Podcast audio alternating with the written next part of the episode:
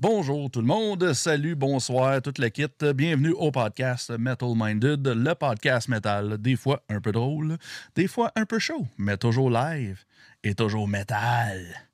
Puis ce soir, on a, attendez un petit peu, on a le groupe, check bien ça, check-moi bien le moffé, c'est Vrilnia. Hey, tu l'as eu? C'est excellent. C'est beau ça. Yes! Good job. Good job Simon, ta soirée est faite. Merci. Et puis ce soir, on s'entretient avec Ariane et Charles de William. Bonjour à vous deux. Bonjour. Yes, bonjour à vous. Oui, bonsoir. Yes, ouais, c'est ça. C'est ça. Je me pense comme si j'étais en France. Puis t'es encore. Ben non, si on serait en France, t'aurais un 6 heures, man. Ouais, c'est vrai. C'est vrai. Puis j'ai dit des si puis des restes, c'est dégueulasse. Je m'excuse. Puis, hey, t'as dit ça, ça remontait un petit peu. Ouais. T'as bien que t'excuser. Ouais, je m'excuse, désolé. Ouais, puis, justement, vous, ceux qui écoutent qui vont écouter en audio plus tard, vous venez de l'entendre. C'est notre bon chum Max Pagé qui est avec nous autres ce soir. Yes. Comment ça va, mon vieux? Ça va pas pire. Puis vous autres? Ça va bien, man. Ça va toujours bien au podcast Metal-Minded. Yeah. Même quand ça va pas bien, quand j'arrive sur le podcast, ça va bien. Et voilà. Bon, c'est toi qui le dis, ça. Hey, j'ai même fait des épisodes en full COVID. Fait que, non, c'est ça. Bon, OK. Ouais. Fine. Ouais, même moi, quand j'avais la COVID, je l'ai pas fait. J'ai fait juste le tech. C'était trop intense. Ce que je veux dire, ouais, c'est ça, là, assez niaisage. On passait avec les choses sérieuses. Mon Yolin, tu bois quoi ce soir? Hey, j'avais hâte de l'ouvrir, celle-là. Là. Check la belle bouteille. C'est une vieille petite bouteille chubby, puis tout. La microbrasserie Loctan. Ils ont fait la numéro 3, assemblage ale sauvage. Donc, c'est des bières barriquées sauvages qui fermentent encore en bouteille lorsque tu l'achètes. Donc, c'est des bières qui vont être très spéciales au goût et en style. Puis j'en ai bu beaucoup hier, d'ailleurs, mais ça, je vais en parler à ce qui nous a fait triper ces temps-ci. Tantôt. On continue le tour de table. Donc, Ariane, Charles, William, qu'est-ce que vous consommez, vous, ce soir? Ben, je vais commencer. Moi, j'ai essayé de prendre une bière qui était comme... qui fitait avec la soirée podcast Metal-Minded. Fait que j'ai pris une bière métal qui s'appelle les Lovecraft Pilsner. Yes, l'Oblique. Fait que, ouais, exactement. Ça, c'est la brasserie... la Barberie de Saint-Roch. Yes. Puis, ouais, c'est ça. Je sais pas qu'est-ce que ça goûte du Lovecraft, mais je vais le découvrir bientôt. Exact, mais cette bière-là, c'est très cool parce que on a reçu Christian Canel justement sur le podcast il n'y a pas très longtemps parce que il a sorti, sa BD La Cité Oblique, qui est les récits de Lovecraft quand il est venu visiter le Québec à l'époque. Ah ouais? Oui, puis c'est du Lovecraft dans la ville de Québec. Très cool, mais on l'a reçu pour la BD Metal qui a travaillé dessus aussi, 5 grands groupes Metal québécois. Il avait fait l'imagerie pour le groupe Forteresse. Donc, OK. C'est un gars local d'ici, en Outaouais. Fait que, c'est pour ça qu'on le connaît bien, puis je connais bien cette bière-là. Elle est très, très, très plaisante. Ariane, qu'est-ce que tu consommes de ton côté? Alors, moi, c'est la Dryade. Ah, donc, c'est une double IPA qui vient de la brasserie du Bas-Canada. Notre hood! Ça vient de Gatineau. Voilà! That's it! Faites des bons choix, là. Écoute, ça l'arrive. J'approuve. Merci. Yes. On est honorés. Max, tu es de retour sur l'eau. Moi, parce que moi, j'ai rien. C'est good.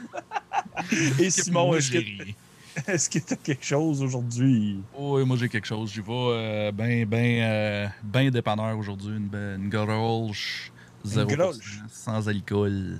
C'est bien good. Elle est quand même pas pire à mes souvenirs. Elle goûtait la même affaire que la gorolche d'habitude, là. Elle était quand même goûteuse puis plaisante. Là. Ouais, sérieux, elle est quasiment meilleure que la Grolsch. Puis il y a une version sans alcool, la Grolsch, qui est une Radler sans alcool, la Grolsch. Ouais. Fait que celle-là, je l'ai pas essayé, par exemple. Mais ça doit être pas pire pantoute. Disponible chez Brouhaha. Disponible à ma job. En parlant de ça, veux-tu faire la petite slide des sponsors, mon beau? Oui, bon, hey, prenez 2 secondes, ceux qui écoutent, like et subscribe à notre chaîne YouTube, parce que on est le seul, et je dis le seul, podcast métal francophone international. Fait que si tu veux être le metalhead international le plus cool sur la planète, faut que tu likes et subscribes à notre chaîne. Puis, prenez 2 secondes pour aller voir nos sponsors.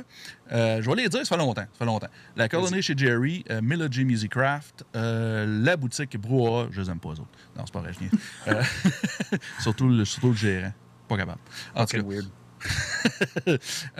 La chaîne YouTube Horreur FM, À la dérive, voyons, Brasserie Artisanale et Crypt of Dr. Gore. Voilà. Oui. Avec sa nouvelle, avec son fanzine numéro 9. Le fanzine métal francophone, le meilleur au monde. Le plus cool. Le plus cool, comme Metal-Minded. C'est ça, pareil. Donc, bien sûr, on va y aller avec le prochain segment et c'est celui « Qu'est-ce qui nous a fait triper ces temps-ci? » Donc, c'est bien simple, que ce soit musique, téléséries, films, jeux vidéo, livres, n'importe quoi qui vous a fait triper ces temps-ci. On fait un petit tour de table et je commence avec toi, Simon. Qu'est-ce qui t'a fait triper? Oui, moi, je sonnais mon petit rat. Bon, OK. Excusez. Je le savais. Disons, on commençait par toi. J'ai comme, ah, il faut que je rate mon rat avant. Je vais faire ça vite. Moi, je vais juste mentionner un album. L'album Threshold du band Cloud Rat. Ils font du grindcore. Moi, j'ai dit du grindcore de bon goût. C'est bien exécuté. Puis, des bouts même de cet album-là, en tout cas, quasiment un peu planant, quasiment post-hardcore des bouts. Puis, j'ai marqué un genre de fuck the facts, Disgorge Mexico, diète. Fait que... Diète, ça me fait rire en crise. Toutes les fois que tu dis diète, je suis comme... C'est de la façon positive ou pas, là? Non, mais c'est juste... c'est strip down, là. Tu sais, un peu... Tu sais, comme mettons, quand je dis qu'un band fait du Meshuga diète, c'est parce que c'est comme moins technique ou okay. Des choses comme ça. Okay. Fait que c'est... Okay. Je savais même pas qu'il y avait sorti du nouveau stock. C'est jamais négatif. Je savais même pas qu'il y avait sorti du nouveau stock. En plus, ils sont fucking bons, les autres, habituellement. Ils ont sorti, c'est la semaine passée ou cette semaine, je suis pas sûr. Mais oui, toi. Je viens de voir ça, là, 7 octobre. Ouais. Moi, je les connaissais pas, pour être franc. Là, fait que c'est le premier album que j'écoute d'eux autres. Puis j'ai été très satisfait. OK. Ben, allez écouter ça parce que c'est un groupe que j'aime bien quand même. Ouais. Donc, c'est tout pour toi, Simon? Ouais, ça va être pas mal ça. All right. Max, qu'est-ce qui t'a fait triper ces temps-ci? Ben, en vue du podcast d'asseoir, ben, je suis comme retombé dans mes premiers amours avec le power metal, puis je suis retombé dans Sonata Arctica, dans du vieux stock. Nice. Puis, d'ailleurs, ils viennent de sortir, ben, en dedans de 6 mois, ils ont sorti 2 albums de reprises acoustiques de leurs chansons. Puis oui, c'est relax, mais j'écoute ça. Puis hier, dans mon gros ménage, je suis retombé dans du synthwave. Puis bizarrement, synthwave puis ménage, ça marche bien. C'est tellement un speed, j'ai quasiment 35 ans. Puis, ça me prend des soundtracks pour faire mon ménage, mais regarde, ça fait partie de la game. Puis nice. À part la musique, j'ai recommencé une game de Current of Time. Tout du vieux stock. Nice. T'es retombé une couple d'années en arrière, là. Ouais, solide. Puis ça fait du bien. C'est pas beau dehors, c'est gris. Ça sent bien lettre. Fait que on tombe là-dedans. All right. Et vous, on va commencer par Ariane. Qu'est-ce qui t'a fait triper ces temps-ci? Ben moi, j'écoute beaucoup de musique quand je vais à l'université. Fait que ces temps-ci, ce que j'ai pas mal écouté, c'est le nouvel album de Sabaton, donc Weapons of the Modern Age. Je trouve que c'est comme on entend bien la couleur de Sabaton, mais ils ont quand même réussi un peu à se renouveler, à apporter peut-être des petits nouveaux éléments. Fait que moi, j'aime bien ça, les bands qui ont du vécu, mais qui restent d'actualité, puis que le nouveau stock est toujours aussi bon. D'ailleurs, on s'en va les voir. Hein? Oui, c'est ça. C'est le nouveau hippie. Ça m'avait surpris parce qu'ils n'en sortent pas d'habitude des hippies. Fait que... Ouais. Puis là, c'est ça, on s'en va les voir la fin de semaine prochaine. Fait qu'on a comme bien hâte de voir ça. Avec Epica. Ouais, ça va être malade. Sinon, j'écoute beaucoup de Orphaned Land ces temps-ci. Oui. C'est vraiment un ébène coup de cœur. Puis justement, avec toute la grisaille en ce moment, ça me met de bonne humeur. Je me sens comme ça à la plage, même si c'est genre vraiment dégueulasse dehors. Fait que c'est quelque chose que j'écoute beaucoup. Puis sinon, le band Ephemère de France, je trouve que c'est une révélation pour moi dans les dernières années dans le monde du métal. J'aime tout ce qui est technique, j'aime le côté orchestration qui contraste vraiment avec la voix plus distorsionnée. En tout cas, c'est pas mal mes highlights que j'écoute en ce moment.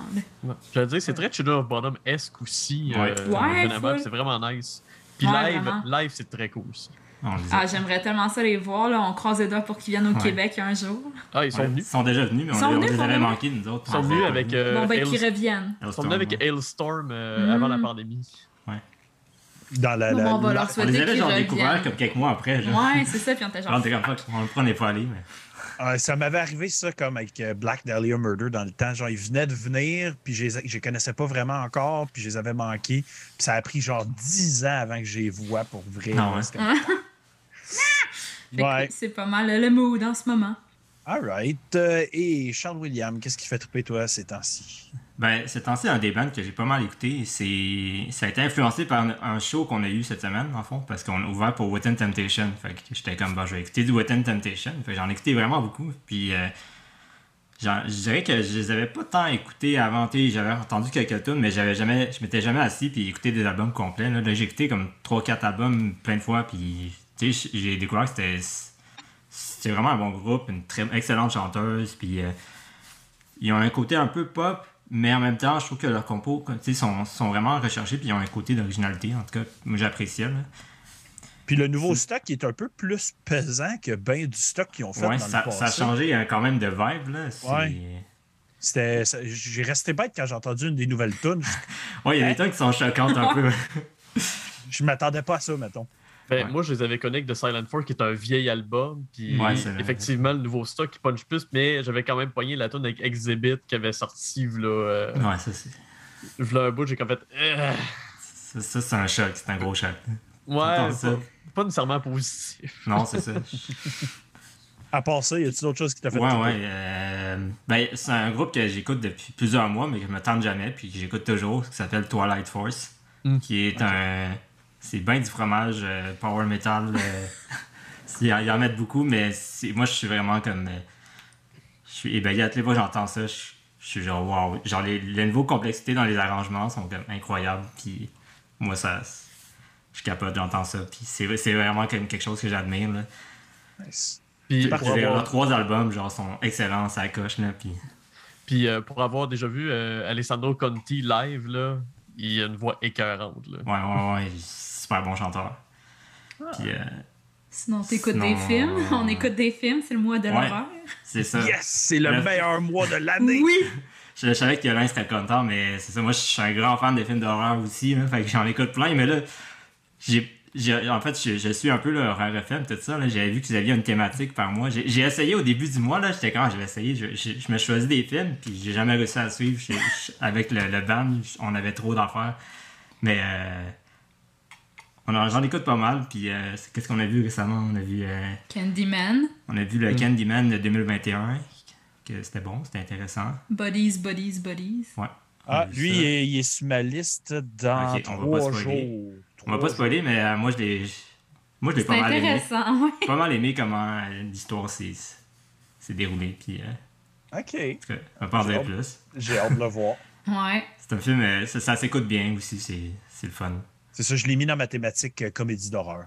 Ouais, t'as vraiment pas besoin d'être investi là, pour comprendre. C'est un film pas trop lourd, là. C'est un bon choix. Parfait, ça. Puis, est-ce qu'il y avait d'autres choses que tu voulais mentionner? On a vu Fresh hier aussi. Ah, c'est bon, Fresh. Ah, tu m'en avais parlé, il y a J'ai vraiment aimé ça, ce film-là. C'était spécial, c'était nice, c'était intéressant. J'ai aimé la vibe qu'il y a là-dedans, puis comment les personnages sont comme... Comment ils t'es présent tranquillement, pas vite, puis comment que ça se passe, là, c'est unique. Il y a quand même une petite touche d'humour aussi, genre, mais comme vraiment, c'est comme subtil, c'est pas genre une comédie, là. Puis le jeu d'acteur à Sebastian Stan, hein, le personnage principal, hey, sérieux, son jeu d'acteur, que c'est fantastique, son affaire. Ouais, vraiment bon. C'est fou, parce que tu te dis, genre, Chris, genre, je pourrais voir ça arriver, là, tu sais, comme... Oui, un petit peu. Ouais, c'est ça. Là, moi, c'est ça qui m'a marqué dans ce film-là. All right. Est-ce qu'il y avait d'autres choses que vous vouliez mentionner? Non, je pense que c'est ça. Yolin, j'aurais pu dire aussi que la première saison de Rings of Power s'est terminée vendredi. Oui. Ça, c'est un des highlights, le dernier épisode. On l'a regardé ici. Tout le monde en parle du dernier épisode, mais j'ai pas vu la saison. Moi, j'attendais que la saison finisse. Là, je vais les regarder. OK, go. Bon ben, podcast fini pour ce soir. Chaque épisode a eu 1 heure, Yolin. Fait que t'as à peu près 8h30, 9h de stock à écouter. tabarouette, qu'est-ce qui se passe sur l'écran, Simon? Oh, je sais pas. Ça a explosé chez eux. Ah oui, c'est ça. C'est Inception, les fantômes. Chez Simon. Donc, pour ma part, comme vous avez mentionné, je vais commencer par ça. C'est le mois de l'horreur. Je continue à checker des films. Donc, depuis la dernière fois, j'ai regardé VFW, que j'avais jamais vu. Un VFW aux États-Unis, c'est des places où ce que les vieux vétérans vont chiller ensemble pour boire de la bière, puis parler de la guerre, puis tout. Puis c'était avec Stephen Lang, l'acteur qui est le méchant dans Avatar, dans le fond. Puis c'est comme l'histoire que on est dans un futur où il y a une drogue vraiment intense qui a pris contrôle des gens, puis ça vaut une fortune, cette drogue-là. Puis les gens sont tellement addictés à la drogue qui prennent n'importe quoi, genre, tu sais, comme dans le film, tu vois une fille se pitcher en bas d'une maison parce qu'elle va aller chercher le sac de drogue à terre, mais genre, elle meurt, là. Fait que c'est vraiment intense, puis c'est super fucké. Puis il y a une fille qui se ramasse dans le bar à voler de la drogue, puis là, ben c'est comme la gang de vieux vétérans qui protègent cette fille-là dans le bar, puis c'est vraiment très cool. Le gore, il est très intense, très, très le fun. VFW, film de 2019, vraiment le fun. Ça, ma liste. J'ai regardé... Écoutez ça où, Yadin? Chez mon chum Rich. Okay. Il l'avait en Blu-ray. OK. Aussi, il a regardé The Rental, qui était très, très le fun. C'est le directional debut à Dave Franco. C'est lui qui a directé le film, mais il n'est pas dedans. C'est un film à propos de comme 4 personnes qui se sont louées un chalet pour la fin de semaine, tu sais. Puis qu'ils réalisent qu'il y a des caméras en place. Puis, c'est comme 2 couples, puis il y en a un qui a trompé l'autre, puis blablabla. Puis là, c'est l'histoire qui déboule de tout ça. Parce que là, ils veulent l'appeler la police, mais pas vraiment parce qu'ils veulent pas se faire pogner dans ce qu'ils ont fait. Ils veulent pas que le footage sorte. Fait qu'ils veulent dealer avec la situation à l'interne, puis ça vire tout à la barbe. Fait que c'était vraiment intéressant. Ça, c'est disponible sur Netflix et Prime, pour ceux qui sont intéressés par The Rental. Et un petit dernier, j'ai regardé Sissi, qui est sur Shudder. Un petit modern slasher que tu penserais pas que ça virait en slasher. Puis c'est à propos d'une Instagrammeuse, dans le fond, qui fait du positive body, des vidéos sur comment être une meilleure personne, puis blablabla. Puis elle se ramasse dans un chalet avec une amie d'enfance, puis des vieux souvenirs reviennent, puis il y a une situation de slasher qui revient dans tout ça. Crissement le fun, c'était vraiment plaisant. Puis c'est ça c'est disponible sur Shudder. À part ça, j'ai été écouter des nouveaux releases que j'avais juste skippé parce que des fois, j'ai pas le temps, mais j'ai écouté le nouveau Slipknot que j'ai vraiment détesté. C'était pas le fun, là. C'était vraiment pas le fun. Tu sais, à un moment donné, si vous voulez faire du Stone Sour, faites du Stone Sour, puis c'est ça, tu sais, comme... Lâchez Slipknot, là. L'autre affaire, le nouveau Lamb of God que j'ai pas trippé non plus. Et à ma grande surprise, le nouveau Ozzy, que j'ai trouvé vraiment bon. Je pensais pas qu'il allait être bon, puis je pensais qu'il allait être bof. À part le fait qu'il y a beaucoup d'effets sur sa voix maintenant, qu'il y a peut-être probablement de l'auto-tune qui se passe un peu partout. L'album n'était pas pire, parce qu'il a pris des guitaristes pour comme chaque track, là, il y a comme Clapton là-dessus. Puis sérieux, c'est le jeu de guitare sur l'album, il est vraiment intéressant. On va lui pardonner rendu à son âge. Là. Ouais, ça fait à peu près 10 ans. Chaque fois qu'il sort un album, il dit ça doit être son dernier. Ça doit être son dernier. Il filait plus dernier album que bien d'autres, ça, là, justement, à cause de la collaboration qu'il a faite. Tony Iommi est venu faire une coupe de tunes sur l'album aussi, qui est très cool. Zach Ward, bien sûr, a fait, je pense, c'est lui qui en a fait le plus, là, genre 4 ou 5 tunes sur l'album. Mais en général, l'album était vraiment très, très le fun, très écoutable.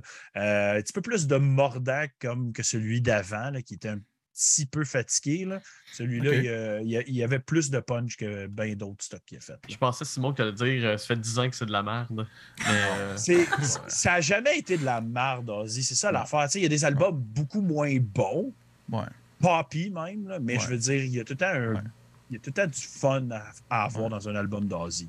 Ouais, moi, Ozzy, c'est la tune Perry Mason. Là. Le son de drum là-dessus. Là. Tabarnak, le bass drum, là, ça sonne comme si c'était la fin de ton existence arrive. Ah oui, c'est intense. C'est le vieux stock, tu sais, c'était quand même cool. Là. Qu'est-ce qu'Asie a fait quand il a commencé juste seul? Là. Il y a du bon stock. Non, c'est ça. Puis hier soir, je suis allé à un Bière Garden en Ottawa ici. Christy, de belle sélection de bières de Messerem à Sir John. Il y avait des bouteilles de Oval qu'on pouvait déguster. Une sorte de bon stock, c'était vraiment intense. Puis ça a fini la soirée avec le band Funkatron, fait que, qui jouait sur le top d'un autobus dehors. Nice. C'était vraiment sur le top d'un autobus, puis ils jouaient de la grosse musique funk. Ouais, ils sont solides, hein? Ah, ils sont solides, c'était vraiment le fun. Ils ont un humour assez le fun aussi. Puis c'était comme la parfaite ambiance en train de boire de la bière dehors, à chiller. Puis sérieux, vraiment une belle fin de soirée, c'était vraiment le fun. T'es un peu jalouse, là? Oui, c'était très cool. Le line-up de bière était cool. T'sais, c'était 68$. T'avais 10 bières incluses dans ton prix. Plus tu pouvais acheter d'autres bières si tu voulais essayer d'autres affaires. Là. Sérieux, ça valait vraiment la peine. Là, ouais. Oh, oui, c'était un petit événement. Là. Il y avait juste 400 billets à vendre. C'était vraiment tout petit. C'est gros comme Mako, Simon, genre la place que c'était. Là. C'était vraiment pas gros. Là. C'était vraiment parfait. Très ambiance très conviviale. Là. C'était vraiment juste très familial, très le fun. Les gens, ils jasent. Tu peux parler avec tous les brasseurs. Pour moi, ça, c'est une vraie bonne place pour aller déguster de la bière parce que là, tu parles avec les gens. Tandis qu'un gros beer fest comme à Montréal, tu parles pas à personne. Là. Tu bois tes bières, tu t'en vas. Là. Mm-hmm. Ouais. Puis tu te pousses dans le cul pour t'en aller quasiment. Là. Exactement, ouais. Genre, hey, prends-la plus vite ta crise de bière, let's go. Là. Non, c'est moins le fun un peu. Donc, c'est pas mal ça. Parce qu'il m'a fait triper cet site. Bien sûr, allons-y dans le feu de l'action avec ma première question qui reste pas mal tout le temps la même. Donc, bien sûr, Vrilnia, parlez-nous du projet. Vous êtes qui? Vous êtes quoi? Depuis quand? Faites un petit debrief de votre historique et on va rentrer dans les détails après. Donc, un petit débrief de l'histoire Vrilnia. OK. Ben on peut commencer par le début, le commencement du band. Comment ça a commencé? En 2015, j'étais avec quelqu'un j'étais avec quelqu'un, on rentrait dans le métro, puis là, Ariane est arrivée. Puis Ariane connaissait la personne avec qui j'étais. Donc là, ils ont commencé à se parler, puis on prenait le métro ensemble. Puis là, j'ai réalisé qu'Ariane avait un chandail de Nightwish. Non, c'était Winterson. C'était Winterson. Ouais, okay. C'était Winterson. Fait que là, j'étais comme, t'as un chandail de Winterson, nice. Puis en plus, j'ai réalisé qu'elle chantait du classique. Fait que là, j'étais comme, OK, faut que je te garde dans mes contacts, toi. Parce que moi, ça faisait quelques temps que je me disais qu'un début dans ma vie, c'était d'avoir un band de power avec une chanteuse. Fait que là, j'étais comme, OK, t'existes. Parce que c'est genre super dur à trouver.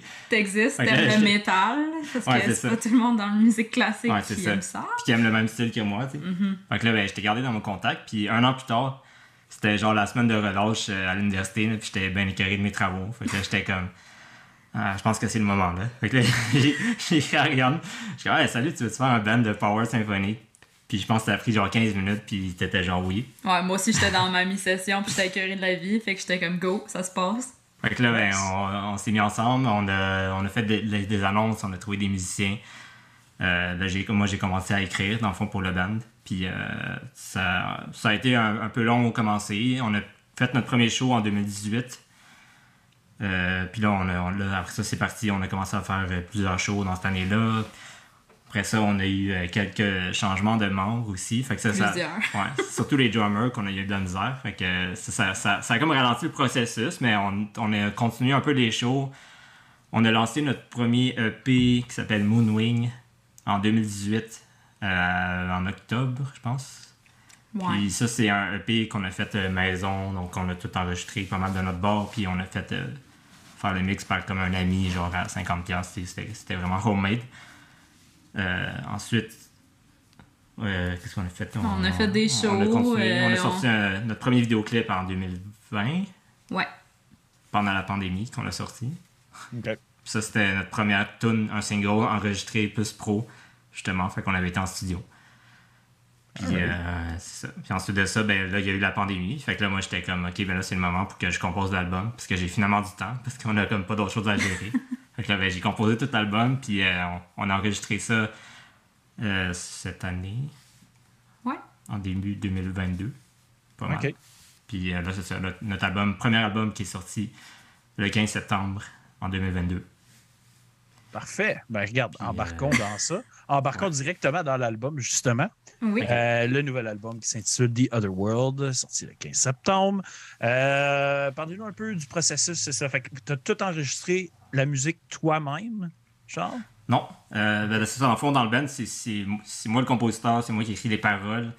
Donc, je fais quand même une grosse partie, mais c'est ça. Je fais les orchestrations qui sont en arrière. Après ça, chaque membre enregistre ses affaires-là. Fait que, mais tu composes le gros de ce qui se passe. Oui, c'est ça. C'est sûr que le drum, ben, je suis pas drummer. Fait que le drum, il rajoute sa touche puis ses affaires. Là. OK. Puis le bassiste, ben, lui, il rajoute des petites lignes, improvise un peu. L'autre guitariste, il a rajouté sa petite touche dans les solos. Ariane, elle ajoute des vocalises ici et là, puis tout ça. Là. Fait qu'il y a quand même une petite partie que chaque membre contribue, là. Mais la tune est peut-être sortie à 90% prête. Là, ouais, quand on la reçoit, nous autres, quand on reçoit nos partitions, c'est pas mal ça. Là, on pourrait la faire telle qu'elle, puis ça serait un produit fini. Ouais, là. C'est ça. OK. Puis là, c'est ça. C'est sûr, avec ce style de musique-là, vient aussi un style de lyrics et de sujets abordés. Donc, de quoi est-ce que vous parlez sur l'album The Other World en général? Oui, ben, je pourrais commencer par mentionner que c'est un album concept. Fait que c'est une seule histoire, dans le fond. Tout le texte fait référence à l'histoire d'un personnage que j'ai inventé. Là. Puis, dans le fond, ça se passe, c'est dans un monde fantastique, pas mal médiéval, tout ça.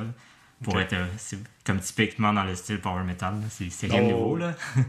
Puis, dans le fond, si je peux parler de l'histoire du personnage, dans le fond, c'est un personnage qui est, comment dire, qui est comme un peu en colère contre la vie. Il se sent trahi par tout ce qui se passe dans sa vie, abandonné par les dieux, tout ça. Puis là, il décide de partir à la quête d'un autre monde pour trouver quelque chose de mieux, puis de pouvoir s'enfuir un peu de ses problèmes. Fait que là, il part en voyage, en bateau. Il découvre un nouveau continent qui va être The Other World, en fond. Là. Puis là, il décide de prendre un peu la direction de cette nouvelle terre-là, puis de prendre toutes les décisions, puis faire des affaires pour comment dire, pour que le monde soit parfait là, dans le fond. Ouais, c'est ça, créer un monde comme qui voudrait à sa façon. Image. Puis là, ça c'est un peu comme la première moitié de l'album qui est comme un peu plus positive, comme un peu vers l'espoir, comme le personnage qui veut atteindre ses rêves.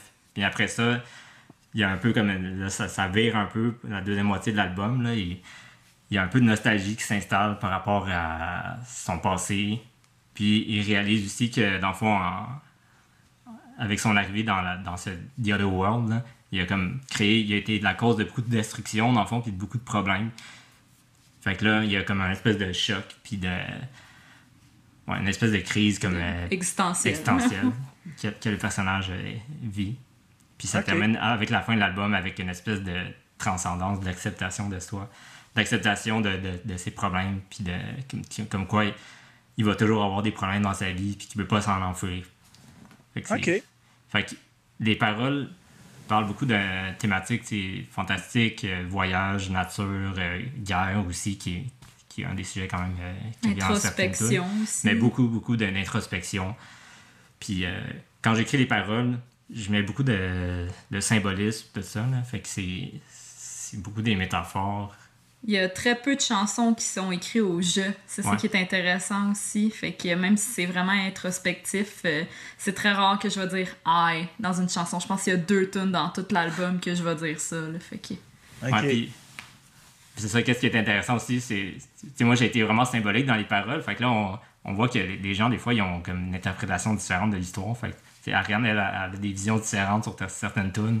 Puis, je parle à mon ami, puis il est comme « Ah ouais... » Moi, je l'ai plus vu comme ça. C'est d'autres choses. Fait que moi, j'aime ça être un peu mystérieux dans ce que j'écris aussi. Là. Fait que, ça laisse place à l'imagination et à avoir, justement, ta propre version de ce qui se passe avec ton personnage ou dans ton histoire, dans ta chanson. T'sais.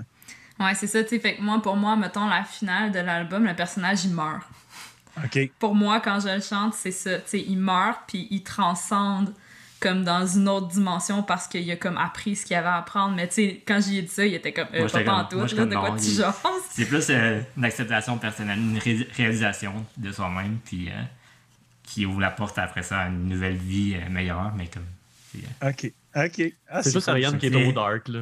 Ouais, ouais, c'est ça, je suis comme moi. C'est comme dramatique. Moi, je vois des génocides dans les paroles. Lui, il était comme de quoi tu chantes? C'est super happy, que c'est ça. Ouais, oui, c'est ça. C'est une belle histoire d'amour. Hein, c'est pas un génocide, ça. Ouais, c'est ça. Puis dernière petite chose sur l'album, justement. Parlez-nous de... Comme là, vous avez fait un album un petit peu plus pro, comme vous disiez. Parlez-nous, vous avez travaillé avec qui, puis le processus par rapport à ça. Donc, ça s'est pas mal déroulé en 3 étapes, je dirais, là, le recording et tout. Fait qu'il y a eu comme 2 segments en studio, donc puis un segment plus à la maison. Fait que oui, on voulait avoir un produit plus pro, mais on avait aussi quand même des contraintes budgétaires, puis... C'était notre premier album, fait qu'on savait comme pas trop où est-ce qu'on s'enlignait, tu sais, quand tu sors de l'université en musique, tu reçois pas un petit livre genre comment release un album en genre 20 étapes faciles, t'es pas mal dans le néant. Fait que la stratégie qu'on a adoptée pour cet album-là, c'est que on a recordé les guitares puis la bass à la maison. Okay. Fait que ça a été la première étape. Ouais, chacun de son bord fait ses affaires, puis on a décidé de faire une pré-prod aussi, fait que au drum, à la voix, on a fait une pré-prod. Fait que moi, j'ai enregistré l'album dans le salon pour que les gars aient comme une idée de quoi ça allait sonner, tu sais, parce que là, c'est souvent des simulations. Fait que c'est un petit peu difficile de s'imaginer de quoi ça va avoir l'air. Fait que les gars ont enregistré leur partie guitare-bass à partir de la pré-prod. Ça a duré environ de novembre 2021 à mars 2022.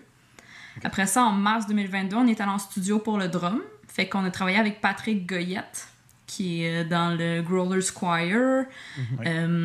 Puis c'est ça, on est allé au Planet Studio à Montréal. C'est là qu'on a enregistré le drum. Fait que ça a duré peut-être 4 jours. Puis ensuite, moi, on a attendu que j'ai fini ma session universitaire pour aller recorder la voix. Donc, on a enregistré ça chez DBcom Media à Montréal, qui est l'endroit où est-ce que Patrick travaille. Fait que c'était comme plus facile pour nous. On y allait le soir après sa job, tu sais, quand ça donnait. Puis ça s'est étalé peut-être sur 1 mois et demi, là, le recording de la voix. OK. Puis après ça, ben, on a tout fait mixer ça par Patrick. On a fait masteriser ça par Richard Addison. Puis là, on a eu un beau petit bébé qui est sorti de ça. Parfait, ça, parfait. Bon, moi, de mon bord, j'ai des questions par rapport à la pochette. J'ai vu que c'était faite par Ryan Hancock. Ma question, c'était, est-ce que la pochette a été faite sur mesure ou c'est une œuvre que vous avez prise directement de lui? Puis si c'était une demande spéciale, c'était quoi les lignes directrices que vous y avez apportées pour la pochette? Oui, bien ça a été vraiment une demande spéciale, en fait. Là, moi, je l'ai contacté puis j'étais comme, salut, est-ce que tu serais intéressé à faire une peinture pour notre album? Fait qu'on a la peinture originale, en fait, juste ici. Cool! Qui est, je savais que c'est ça que tu allais chercher, Ariane. Ouais, c'est ça. Puis, tu sais, on avait vu son style de peinture avant, puis moi, j'étais tombé en amour avec son style. Il y a comme, je sais pas comment dire, il y a un style particulier de peinture, son utilisation des couleurs, puis il crée comme un espèce d'univers puis spécial, là. Fait que moi, j'étais comme, c'est ça que je veux, je veux quelque chose, je trouvais que c'était une image un peu plus unique, là, comparé à ce qui se fait souvent. Tu sais, souvent, c'est plus du art fait par ordinateur, puis j'aime ça le côté comme peinture. Puis, dans le fond, c'est ça. Moi, on lui a demandé, on voulait comme le personnage qu'on voit en bas à gauche du artwork. Hein. Je voulais le personnage qui a une vue, dans le fond, c'est au The Other World. Mais là, c'est un The Other World qui, vous voyez, il est un peu comme... C'est pas genre une terre classique avec de la forêt verte. Oh, là, on voulait quelque chose de justement différent. Puis, non, c'est ça. T'sais, notre processus, c'est qu'on l'a contacté. Puis, on y a envoyé... toutes les paroles de l'album. Oui, aussi. Parce que pour nous, c'était important qu'il y ait son input créatif. T'sais, nous autres, on est bons en musique, mais en art, comme... Fait qu'on s'était dit, bon, ben c'est le fun d'avoir le input de quelqu'un qui fait ça. Puis on y avait aussi donné un petit peu des guidelines, de comment nous autres, on voyait ça. Ils nous envoyaient des petits drafts, puis après ça, il nous a fait de la peinture, puis on était satisfaits dès le début. T'sais, c'était vraiment un super beau processus d'échange puis de collaboration. C'était vraiment important pour nous que ça soit ça, là. Puis on peut voir sur le artwork, il y a une espèce de notion de contraste aussi qui reflète un peu le côté de l'album. Il y a le côté vraiment comme lumineux, comme du personnage qui veut aller vers quelque chose de meilleur, mais aussi l'espèce de combat intérieur qui est comme vraiment chaotique puis intense. Il y a comme des faisceaux de lumière, mettons, qui peuvent représenter le côté plus lumineux, mais en même temps, on voit que la Terre est comme toute mauve, plus en ruine, tout ça. Fait que ça reflète un peu l'idée qui est thématique de l'album. Je regardais ça de mon bord, puis j'ai gamé beaucoup à Elden Ring dans les derniers mois, puis ça me faisait beaucoup penser à ça. Je sais pas si vous avez joué, là, mais... Non, j'ai pas joué, mais ben, j'ai vu un peu du gameplay, mais... ça, là, mais ouais, ça ressemble beaucoup à ça. Fait que c'est très, très cool. Très, très cool. C'est ça, je sais pas si on l'a mentionné, mais Ryan, il vient du Royaume-Uni. Ouais. OK. Fait que c'était une collaboration transcontinentale. Ouais, c'est ça. Sérieusement, l'or, en général, pour les pochettes métal, ne sont pas faites d'ici. La plupart de l'or, genre, vient comme... Il y a beaucoup d'or qui vient de l'Inde, justement, sur les pochettes d'Indonésie, métal. D'Indonésie, man. Oui, Indonésie, puis tout, là, c'est fou, là. Fait que ça arrive vraiment souvent, ça. À l'ère qu'on est aujourd'hui, c'est facile, hein? T'sais, on s'envoie des messages. Puis... C'était tellement facile. T'sais, OK, merci, on se tenait au courant. Petit lien PayPal pour payer. Puis après ça, ben, on a décidé d'acheter justement l'œuvre parce qu'on était comme ben. Ouais. On n'a pas eu le temps de la faire encadrer encore, mais ça s'en vient dans nos projets. Dans les projets à moyen terme. Cool. J'allais dire, il y en a un qui est aux États-Unis qui est bien populaire, qui est Travis Smith, mais je pense que c'est le seul qui me vient en tête. C'est vrai que tout le reste, là, c'est en Europe ou Outre-mer, ouais. Donc là, on parle du visuel, puis ça va très bien avec la suite de mes idées. Vous avez sorti 2 vidéoclips pour cet album-là. Yes. Donc, Silence in Heaven et The Flaming Eyes. Donc, justement, je trouve ça très cool pour un groupe local de sortir autant de vidéoclips pour promouvoir l'album et tout ça. Puis, ça rajoute un aspect visuel qui est très, très cool à l'album. Donc, bien sûr, j'aimerais ça parler des 2 vidéoclips. On va parler en premier de Silence in Heaven. Donc, parlez-nous du concept derrière le vidéoclip, avec qui vous avez collaboré. Puis après ça, on va faire pour le 2e vidéoclip. Fait que Silence in Heaven, c'est le vidéoclip le plus récent qu'on a sorti, dans le fond. Silence in Heaven, c'est un peu le moment où est-ce que tout pète dans l'album. C'est la crise existentielle. La crise existentielle est vraiment dans cet album-là. La pièce en tant que telle, c'est une pièce en latin. Oui, c'est une pièce qui a été... Ça, je l'ai noté aussi. Yes, fait que ça vient... c'est un texte de la Bible qui parle de l'Apocalypse. C'est inspiré, dans le fond. Là. Moi, je savais que je voulais faire ça, mais j'ai pas pris le texte tel quel. J'ai pris comme des parties pour que ça fitte avec l'histoire, dans le fond. Là. OK. Mm-hmm. Puis on a travaillé avec François Bertrand, donc le bestiau des vidéos, qui a fait tous les clips de Ulfenor. C'était vraiment comme... on regardait sa qualité, c'était vraiment professionnel. Fait qu'on est arrivé à François, puis on était comme « Voici notre tune. Voici ce qui se passe comme dans l'histoire, que le personnage, en fond, il réalise que tous les problèmes viennent de lui, puis ça dérape, ça pète sa coche, tu sais. Fait que qu'est-ce que toi, tu vois? Puis François, il a pris l'idée, il a brainstormé ça de son bord, puis c'est ça. Fait que là, on a eu comme l'idée d'avoir un miroir qui était comme en morceaux, puis là, qui se faisait ramener, puis le personnage, dans le fond...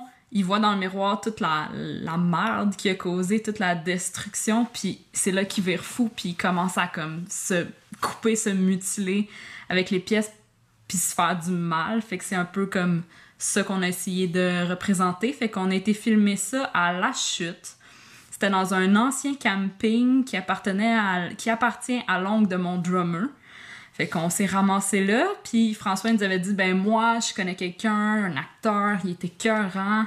C'est Sasha de Ulfenor, le chanteur. » Fait qu'on était comme « Let's go, on fait ça. » Fait qu'on connaissait pas vraiment Sasha avant, là, on l'avait jamais rencontré. On a fait des shows après avec, mais c'était comme des concours de circonstances un peu, là, à Trois-Rivières et tout. Fait qu'on a comme collaboré avec Sasha, il a fait une job de feu.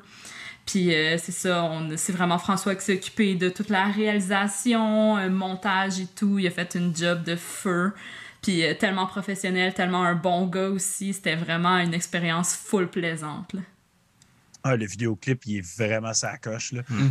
Puis quand j'ai vu Sacha, j'étais comme « Ah, ça fit avec lui. » Et voilà, ouais. Mais tu sais, il look tellement bien sur la caméra que tu sais, c'était facile pour lui, là, tu sais.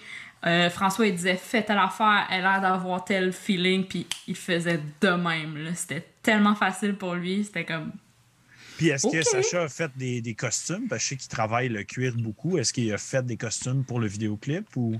Ben, il y avait tout déjà son stock. Là. Je pense pas qu'il en a créé spécialement, mais ça vient tout de lui. T'sais. Il est arrivé tout costumé, toutes ses affaires. Ouais. Il savait quoi faire. Là. C'était vraiment un professionnel de tous les côtés. Là.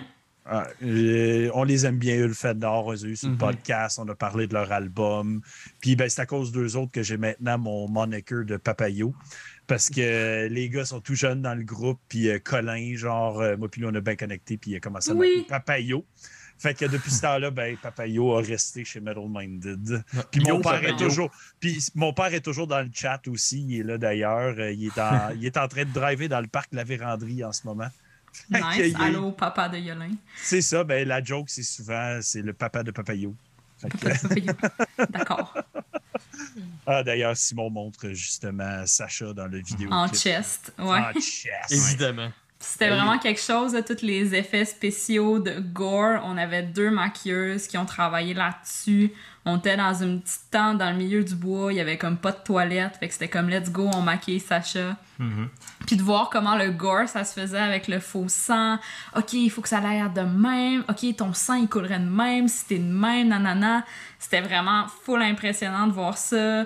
Sacha, il a scrappé sa paire de boxeurs. Il a fallu l'acheter. Là. C'était vraiment... À la fin, il était drenched. Là. C'était quelque chose. C'était tellement drôle. Puis souvent, le travail avec du faux sang, d'habitude, c'est un enfer parce que ça colle.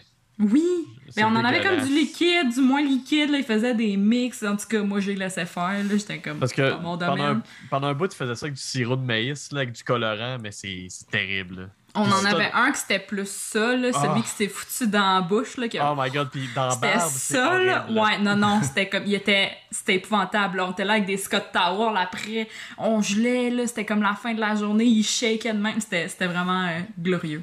Fait que Yolin, pas de faux sang dans la barbe, man, je te le dis. Tu vas souffrir longtemps. J'irai pas y faire ça à ma barbe. C'est bien. Et bien sûr, parlons du deuxième vidéoclip qui est de Flaming Eyes, qui était le premier vidéoclip sorti, en fait. Oui. Tout d'abord, je peux parler peut-être du contenu du vidéoclip. Là. Donc, on a invité, dans le fond, Cécile Demers. Oui, Cécile Boyer. Cécile Boyer, c'est ça. Donc, c'est la fille qu'on voit dans le vidéoclip et qui fait la danse, puis qui représente le démon avec ses cornes, puis ses effets de feu. Dans le fond, l'histoire de la toune, ça parle d'une guerre avec un espèce de démon qui a des yeux enflammés. Puis, dans le fond, après ça, tu analyses les paroles, puis tu réalises que ce démon-là, dans le fond, c'est le propre personnage, donc c'est lui-même. Donc, on a voulu représenter ça dans le vidéoclip en montrant que, dans le fond, Ariane, qui représente le personnage dans ce vidéoclip-là, c'est la même personne que le démon. Puis ça, on le montre avec t'avais comme un espèce de collier ou un bracelet. On avait un collier que les deux on portait. C'est ça, c'est le collier. On avait un look aussi, un maquillage qui se ressemblait, des couleurs de vêtements qui se ressemblaient. Puis dans la section plus du milieu où est-ce que je vocalise, on fait vraiment des mouvements similaires. Elle avec du feu, moi je fais avec de l'encens. Fait qu'on essayait vraiment de créer comme un parallèle pour démontrer que le démon, dans le fond, c'est vraiment le guerrier qui se prépare au combat. Ouais. Nice. Ouais. C'est comme le guerrier, le duel contre soi-même qui est présenté dans ce vidéoclip-là. Ce vidéoclip-là a été filmé... C'était à Terrebonne. C'était dans un ancien dépotoir qui appartient encore une fois à la famille de mon drummer. Fait qu'on leur envoie une copie. Il est bien utile. Puis c'est ça, on a filmé ça avec Joey Lacerte qui fait beaucoup de photos pour On Choc, puis son collègue Yuri Baribeau qui s'est plus occupé du montage. Donc on essaie de travailler avec des gens différents quand on fait des vidéoclips pour avoir des inputs artistiques différents. Fait que là c'était comme on voulait le input de Joey, c'est lui qui fait souvent nos photos de band, fait qu'on était comme bon ben on va essayer ça, puis c'est ça que ça l'a donné. Très cool, très cool. Puis là ben c'est ça. Je voulais parler de ça, justement, vos vidéoclips. Vous semblez trouver ça important d'avoir cet aspect visuel. Qu'est-ce que vous en pensez de l'importance encore des vidéoclips de nos jours? Tu sais, avant, l'époque que c'était juste à la TV, là, qu'il fallait que tu pognes ton vidéoclip, ta chanson, ta toune. Mais à cette heure, tu sais, c'est toujours accessible. Mais pour vous, ça semble très important de l'avoir. Donc, pour vous, c'est quoi ça représente de faire ces vidéoclips-là pour ces chansons-là pour le groupe? je peux y aller. Fait que pour moi, c'est comme une coche de professionnalisme de plus. Okay. Fait qu'aujourd'hui, c'est vraiment facile d'avoir accès à tout genre de musique parce que ben, les recordings maison sont vraiment plus accessibles. Fait que le marché de la musique est vraiment plus large, ce qui est super bien parce qu'on découvre plein d'artistes, mais qui est vraiment aussi challengeant en tant que musicien, tu sais, de devoir se démarquer dans la scène locale, même internationale. Tu sais, t'es un petit grain de sable parmi une multitude de personnes qui release la musique. Fait que pour moi, tu sais, d'avoir des vidéoclips, c'est comme, c'est un gage de professionnalisme, c'est un gage de, ben, on est sérieux dans notre démarche, puis on s'illustre, puis on veut que vous nous voyiez jouer, tu sais, on n'est pas juste des personnes mystérieuses dans un studio qui enregistre, c'est vraiment d'avoir un peu cette présence-là, puis vraiment, tu sais, je pense que c'est vraiment avec les vidéoclips que les gens nous ont découvert. T'sais, que ça se soit promené dans les groupes de métal du Québec sur Facebook ou quoi que ce soit, t'sais, c'est plus tentant de cliquer sur un vidéoclip qu'un petit lien Spotify, t'sais, selon moi. Ou juste de voir une vidéo, c'est plus le fun de voir le band jouer ou avec d'autres personnages que juste le artwork de l'album avec la tune dessus. Là. Fait que c'est vraiment une bonne façon de faire la promotion puis de se faire accrocher. Là. Oui, moi je suis d'accord. Il y a une démarche artistique. Oui, c'est ça, c'est vraiment important. On essaie de collaborer, surtout pour nos vidéoclips d'albums. On a travaillé avec Sis Void, qui est plus dans le domaine de la danse, des arts, Sasha comme acteur. Fait que d'aller chercher un peu des inputs artistiques autres que les nôtres, puis qui sortent un peu de nos propres compétences, de juste on fait de la musique. Oui. Puis là, ben, je vais revenir à la chanson, justement, Silence in Heaven, qui est en latin. Vous avez pris, comme tu dis, des morceaux d'un texte dans la Bible, mais est-ce que ça avait toujours été le but d'utiliser le latin? Puis est-ce que dans un futur, il va toujours avoir un certain mysticisme avec des langues autres que l'anglais ou le français? Est-ce que c'est quelque chose que tu veux utiliser plus dans tes compositions? Bien, j'ai toujours voulu faire une tune avec du latin. Okay. Je pense que c'est mon côté classique aussi qui vient me rejoindre parce que avec toutes les pièces classiques, mettons, de musique chorale, là, le latin, avec la musique de l'église, tout ça, là, c'est quelque chose aussi que moi j'ai beaucoup étudié, puis j'ai fait de la chorale aussi. Fait que je savais que je voulais faire ça, puis j'avais fait de la chorale à l'université, puis on avait chanté justement une chanson qui reprenait le texte de l'Apocalypse. Puis la chanson était vraiment métal, mais classique en même temps. Puis là, ça m'a inspiré. Puis je voulais faire une chanson, justement, un peu similaire avec le band. OK. Qui reprend le texte de l'Apocalypse en latin. Puis, ouais, c'est ça. Je tiens à dire aussi que le latin n'est pas justement dans cette tune-là. Dans Flaming Eyes, justement, on a un petit extrait en latin. Oui. OK. Puis est-ce que c'est quelque chose que tu vas utiliser plus? Oui, c'est ça. Je pense que je serais pas contre réutiliser le latin. C'est pas, je pense pas que c'est quelque chose qui est vraiment comme planifié, il faut absolument que je continue à faire du latin dans mes tunes, mais je pense que j'aime ça, puis je trouve que c'est un beau langage qui sonne super bien, qui est facile à chanter. Ariane peut le confirmer. C'est une des langues qui se chante le mieux. L'anglais, c'est la pire langue pour chanter. Pour moi, Silence in Heaven, c'est littéralement une des pièces les plus faciles à chanter dans tout l'album.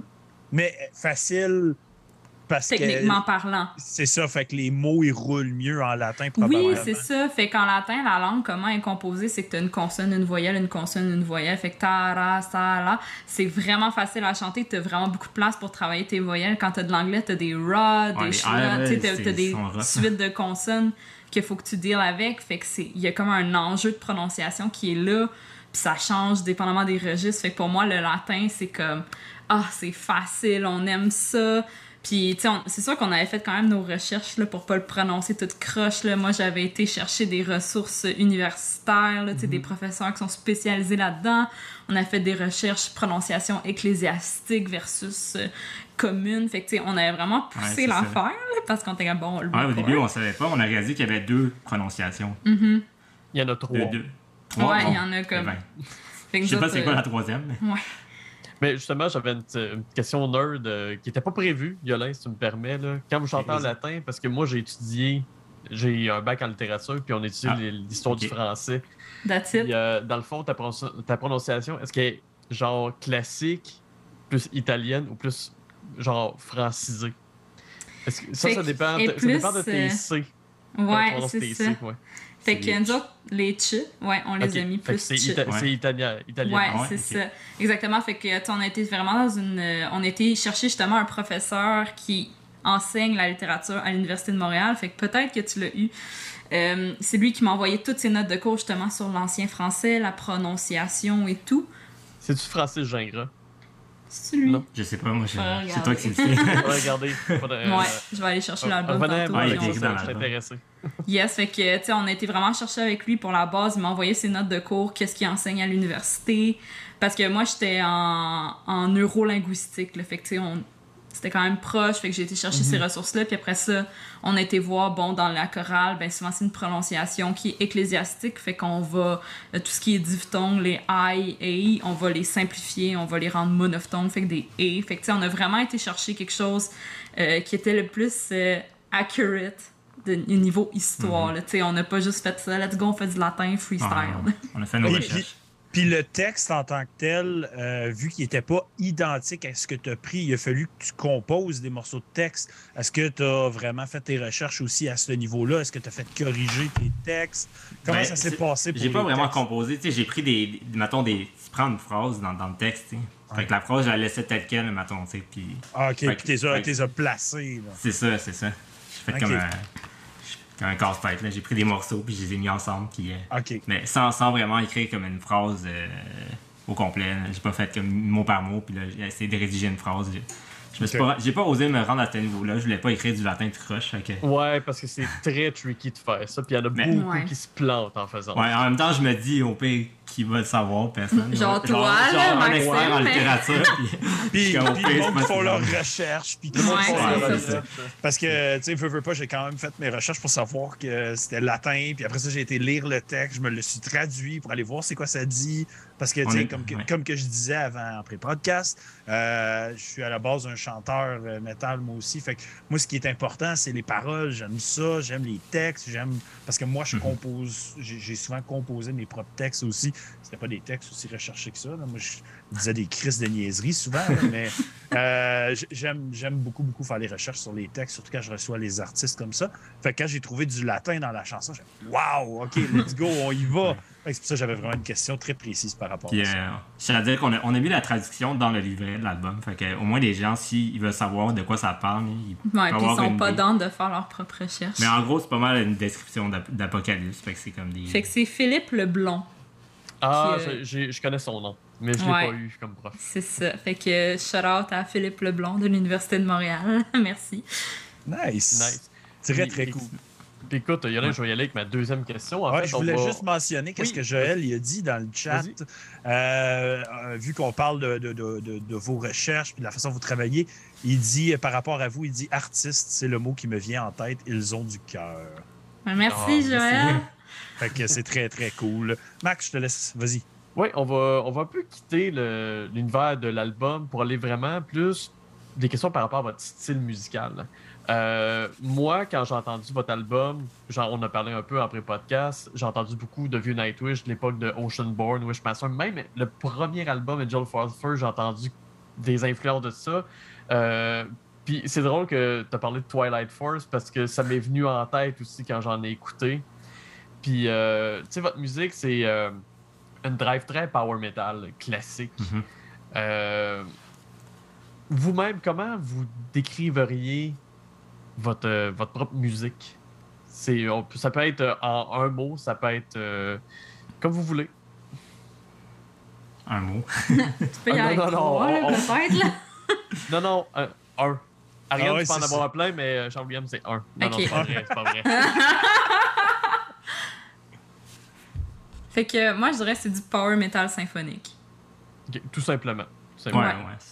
C'est ça. 100%. Ouais, fait que c'est power, comme tu dis, on a vraiment l'esthétique, l'énergie, le côté un petit peu lumineux du power. Le côté symphonique, on l'associe beaucoup avec ma technique vocale qui est chant classique de formation. Avec tout ce qui est orchestration aussi, on va vraiment chercher une orchestration qui est dense, qui est travaillée. C'est pas un petit pad qui joue tout le long. Il y a vraiment un travail d'orchestration qui est présent. C'est beaucoup l'orchestration aussi, vraiment symphonique, comme classique, donc des instruments des cordes, des bois de l'orchestre traditionnel. Mm-hmm. Puis le côté métal, bien sûr, distorsion, drum, vitesse, etc. Guillaume, dans le chat, il dit aussi « Je viens d'aller écouter les 3 vidéoclips de Vrilnia. Crissement professionnel, félicitations. Je vais recommander à ceux qui aiment le sympho. » Yes, merci Guillaume. Puis là, juste pour renchérir un petit peu la question à Maxime, quel groupe que vous pouvez dire qui vient vraiment chercher un peu le même son? Qu'est-ce qui vous a emmené vers ce son-là dans votre développement musical, mettons? Oui, ben, je peux parler de mes différentes influences. Un des groupes de power qui m'a influencé vraiment beaucoup, c'est Ancient Bards. C'est okay. Pas exactement le même style de voix. La chanteuse est vraiment plus pop que classique, là, mais c'est un groupe que j'ai tellement écouté et que j'admire tellement, qui ont vraiment une vibe power traditionnelle. Comme vraiment, je dirais qu'ils me font beaucoup penser à Rhapsody, mais avec une chanteuse. Okay. Une chanteuse plus pop. Mm-hmm. Puis, moi, j'en ai déjà écouté. Ça fait longtemps, mais je suis même pas sûr qu'ils sortent du nouveau stock, je le sais pas. Ça fait peut-être 4 ans qu'ils ont sorti leur dernier album, mais ils travaillent sur leur 5e. Là. Okay. Mais tu sais, personnellement, leur dernier album, pour moi, c'est un chef-d'œuvre, puis j'ai tellement écouté. Ce que j'admire beaucoup, c'est le travail orchestral, justement, du clavieriste. Là. C'est lui qui compose aussi. Puis ça j'admire tellement. Puis ils ont beaucoup de cœur aussi, ça j'adore. Tu parlais de Twilight Force, by the way, puis je t'en disais que Twilight Force, je l'ai découvert après avoir composé l'album. Ah, pour vrai? Wow, OK. Mais je pense qu'ils vont peut-être m'influencer pour le prochain, mais bon, c'est sûr que c'est du power metal, fait que à un moment donné, genre Ancient Bards m'a inspiré, mais Ancient Bards sont inspirés d'un autre band que c'est sûr qui m'ont influencé aussi indirectement. Là, bon, mais il n'y a rien qui sort de nulle part non plus. On est tous influencés par plein d'affaires, là, ouais, fait que, on s'en sort pas, là. Tu sais, t'as mentionné le vieux Nightwish, c'est sûr que nous autres, on se comparait à Nightwish, au vieux Nightwish, puis que c'est sûr que ça nous a inspiré. T'as parlé de Oceanborn, moi, c'est mon album. Si tu me demandes Nightwish, pour moi, c'est Oceanborn, c'est le même que j'ai découvert, puis c'est mon album préféré, puis c'est sûr que ça m'a influencé comme, dans le travail de la voix, des arrangements, du keyboard, puis de la guitare aussi, tout ça. Mais moi, de mon côté, quand j'ai entendu la voix d'Ariane sur l'album, Taria m'est venue en tête tout de suite. Ouais. C'était sûr instantané. Que c'est pas mal dans mes grosses influences. T'sais, Taria, probablement, c'est une chanteuse qui a assumé le style vocal du chant classique. Fait que ce que j'entends en ce moment beaucoup dans le domaine, c'est des gens qui essayent de sonner classique. Des fois, ça marche, des fois, ça marche pas pantoute. Fait qu'elle a vraiment... Elle a pris le style, puis elle l'a gardé. T'sais, elle a pas essayé de le rendre un petit peu plus pop pour genre plaire. T'sais, non, c'est du chant classique pur. Fait que moi, ça m'inspire beaucoup parce que, tu sais, j'aime ça jouer avec les effets, mais, tu sais, je suis pas une chanteuse pop, je serai jamais une chanteuse pop. Je suis pas bonne. Je suis juste pas bonne en pop, OK? On va se le dire, là. Fait que pour moi, c'est ça. Mais tu sais, t'es pas bonne ou ça t'intéresse pas ou les deux, ouais. Tu sais. Ben, tu sais, lui, il dit toujours, tu pourrais travailler. Ouais, je pense que tu serais capable, mais tu sais, comme... C'est une question d'intérêt aussi. Mais j'ai pas l'intérêt. Non, j'aime mieux comme vraiment me focusser pour devenir une professionnelle du chant classique avec une technique vraiment solide, tu sais, que d'essayer de faire un petit peu de tout, mais pas bien, là. Ouais. C'est un peu ma pensée artistique. Fait que c'est sûr que oui, l'ancien Nightwish, c'est ce qui m'inspire. Je trouve que cette époque-là de Nightwish, c'était tellement mystique. Tu sais, t'entends ces albums-là, pis t'es comme « Oh my God, il se passe de quoi? » C'est comme plus grande nature. Fait que c'est vraiment ça qui m'inspire au quotidien, tu sais, dans ma performance, dans mon travail esthétique vocal aussi, d'aller chercher un peu ce genre de « wow » qu'on avait quand on écoutait l'ancien Nightwish. Oui! Que tu le réécoutes, t'as écouté l'album 50 fois, puis t'es encore comme « Oh my God, qu'est-ce qui se passe? Sa voix, là, c'est quelque chose. » C'est vraiment mon inspiration principale, je te dirais. Notre personnel, Nightwish, c'est le premier band que j'ai vu live dans ma vie en 2004. Oh my God, t'es donc bien chanceux! Nice. Moi, j'étais trop jeune. Je les ai connus quand ils étaient avec Annette. Là, c'était Taria. Ah oui. Ah, je suis jalouse! J'ai encore mon vieux chandail de tournée que j'ai acheté. Il est gris, il est dégueulasse. Ouais, je le garde parce que c'est une relique. Là. C'est clair. Puis tu sais, j'aime Nightwish de tout mon cœur. C'est encore un de mes bands préférés. Mais tu sais, je mentirais si je dirais que c'est la même affaire depuis que Tarja est parti. C'est pas la même affaire, je m'excuse. Ah, puis là, le guitariste qui gueulait un peu et tout, il est plus là. Oui, non, le bassiste Marco. Ah mon Dieu, ça a été drame de ma vie, ça aussi. Mais, c'est plate à dire, mais moi, de mon côté, Nightwish est un de mes bands que j'ai trippé le plus quand j'étais jeune. Puis pour moi, c'est fini. Peu importe à quel point... moi, j'ai trouvé que les deux... Le dernier album, je l'ai trouvé atrocement plate. L'autre d'avant était correct. Ça pue la même cachet. Ça pue la magie. Ça pue le...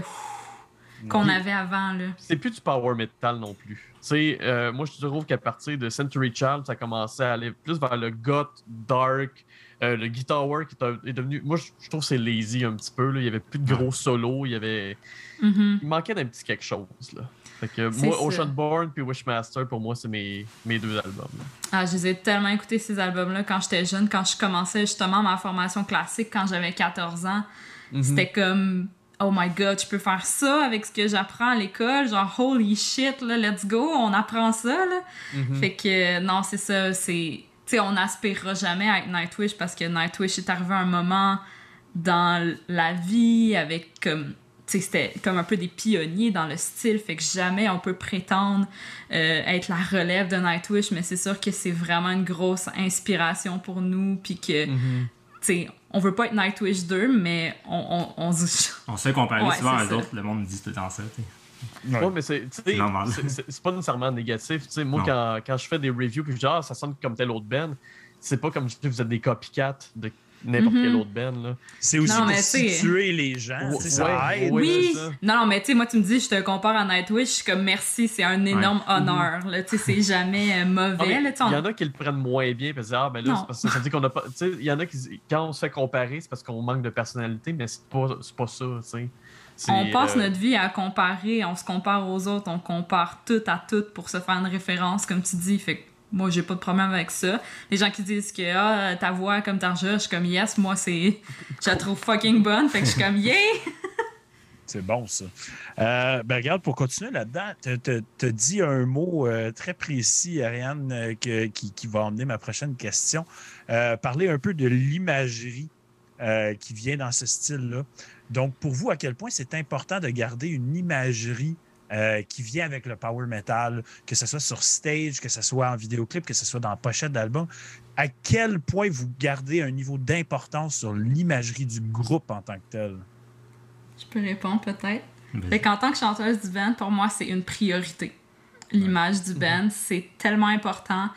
Je suis comme on est un band de métal symphonique, on doit être classe.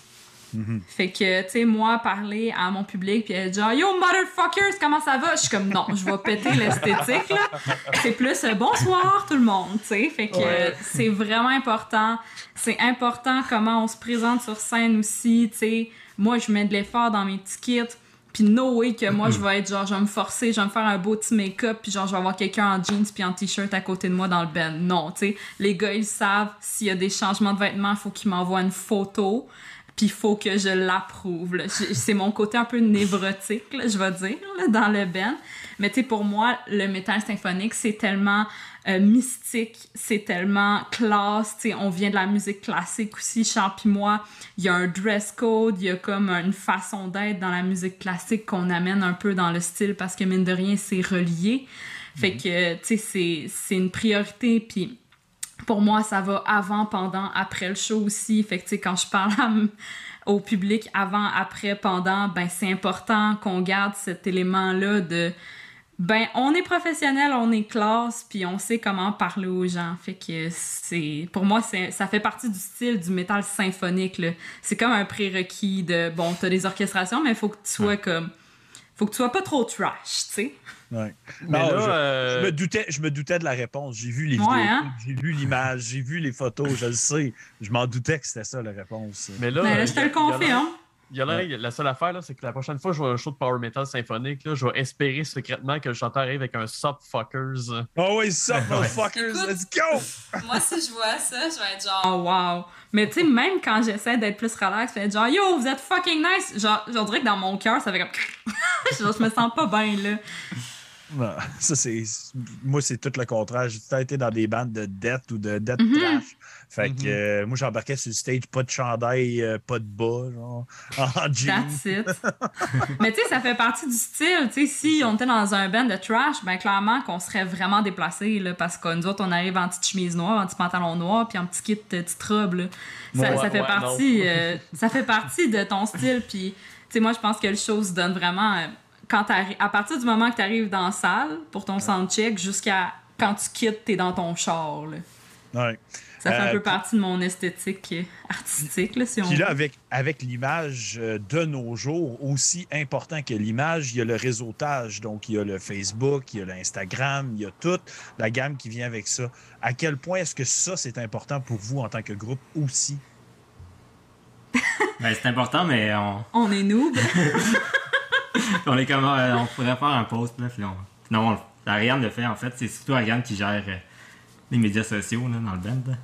C'est un art. C'est un art, puis encore une fois, quand t'es à l'université en musique, ils te montrent pas ça. Fait que c'est vraiment de l'essai-erreur. Tu sais, puis justement, là, t'as pas de petit livre « Comment devenir Facebook famous en 20 étapes faciles ». Fait que c'est beaucoup d'essais-erreurs. Regarde, on n'est pas un groupe, mais Metal-Minded, le réseautage, c'est énormément de travail. Puis oui. Ça, c'est mon côté. Simon, lui, il s'occupe genre des clips, les TikTok. Parce que ça aussi, c'est rendu important, même si moi, j'ai pas TikTok. Si je comprends même pas comment ça marche. J'essaye, là, mais comme... Ouais. Genre, va vraiment falloir que je mette de l'amour un peu là-dessus.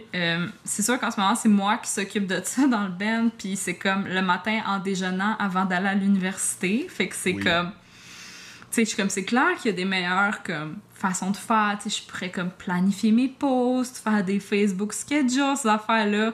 Mais pour le moment, c'est bien de laisser erreur, puis... Des fois, ça marche, des fois, ça marche pas. On essaie de voir les tendances un peu en tant que noob. On se dit qu'on devrait se faire un TikTok si à tous les jours, on est comme on tête qu'on devrait s'en faire un. Mais ça finit là, finalement, on ne se rend pas plus loin. Tu sais jamais quel qui va pogner comme. Tu sais, Simon, il en a fait plein, là. Puis il y en a qui explosent. Genre, moi qui chiale, là. Oui, puis après ça, tu fais un autre TikTok, esti, puis t'as comme 20 views. T'es comme, qu'est-ce qui pogne pas, celle-là? Qu'est-ce qui se passe, ça va? C'est ça, c'est vraiment ça. Ouais, fait que finalement, Simon, ça pogne juste quand je dis de la merde, c'est ça? Ouais. Ben, c'est parce qu'arrive, ça là. Je pense qu'ils prennent aussi en compte comment le monde interagit dans les commentaires, puis ton post. Tu sais, veux pas, il y en a qui étaient pour et contre, mettons, qu'est-ce que tu disais. Fait que là, ça fait une discussion. Fait que je pense que c'est pour ça qu'il vient plus viral, tu sais. Ah, ça se peut, c'est les algorithmes, là. Ouais, c'est ça, exactement. Je veux juste faire un commentaire rapide. Ariane, vous dites que vous êtes noob. J'ai un Instagram depuis la semaine passée. Fait que, il vient de commencer, parce que j'en voulais pas, mais pour faire de la promo, pour Metal-Minded, puis mes autres affaires, tu sais, c'est pas payé, mais je demande à Yolin. Comment je fais ça déjà? Mais tranquillement, pas vite. Là. Mais tu sais, tu fais ça le matin en te levant, Ariane, c'est la même chose. Moi, je me lève super tôt le matin, à tous les jours de la semaine, comme bien avant que je sois obligé d'être debout. Là. Puis c'est là que je fais tout mon réseautage. C'est là que je m'occupe de Metal-Minded, que je fais mes posts, que je m'occupe de tout ce qui va sortir. Puis tout. Fait que je comprends qu'un horaire chargé d'une journée, à un moment donné, il faut que tu trouves les bons endroits pour faire tes affaires. Là, le seul qui revient à cette heure-là, c'est moi aussi. C'est ça. Ouais, moi aussi, des fois, je suis debout. Mais ben, moi, je pense que vous autres, si, mettons, vous faisiez un TikTok, qu'est-ce qui marcherait? C'est que, mettons, comme toi, Ariane, si tu faisais des je ne veux pas dire des tutoriels, mais tu faisais, mettons, sur ta voix comme plus classique aux affaires-là. Comment je fais telle partie de voix. Ouais, c'est ça. Ou juste des bouts. Des fois, il y a du monde qui vont faire comme des chanteurs métal, ou des fois, ils vont juste prendre un bout de 30 secondes de quoi vraiment typique à leur voix ou qui est vraiment impressionnant.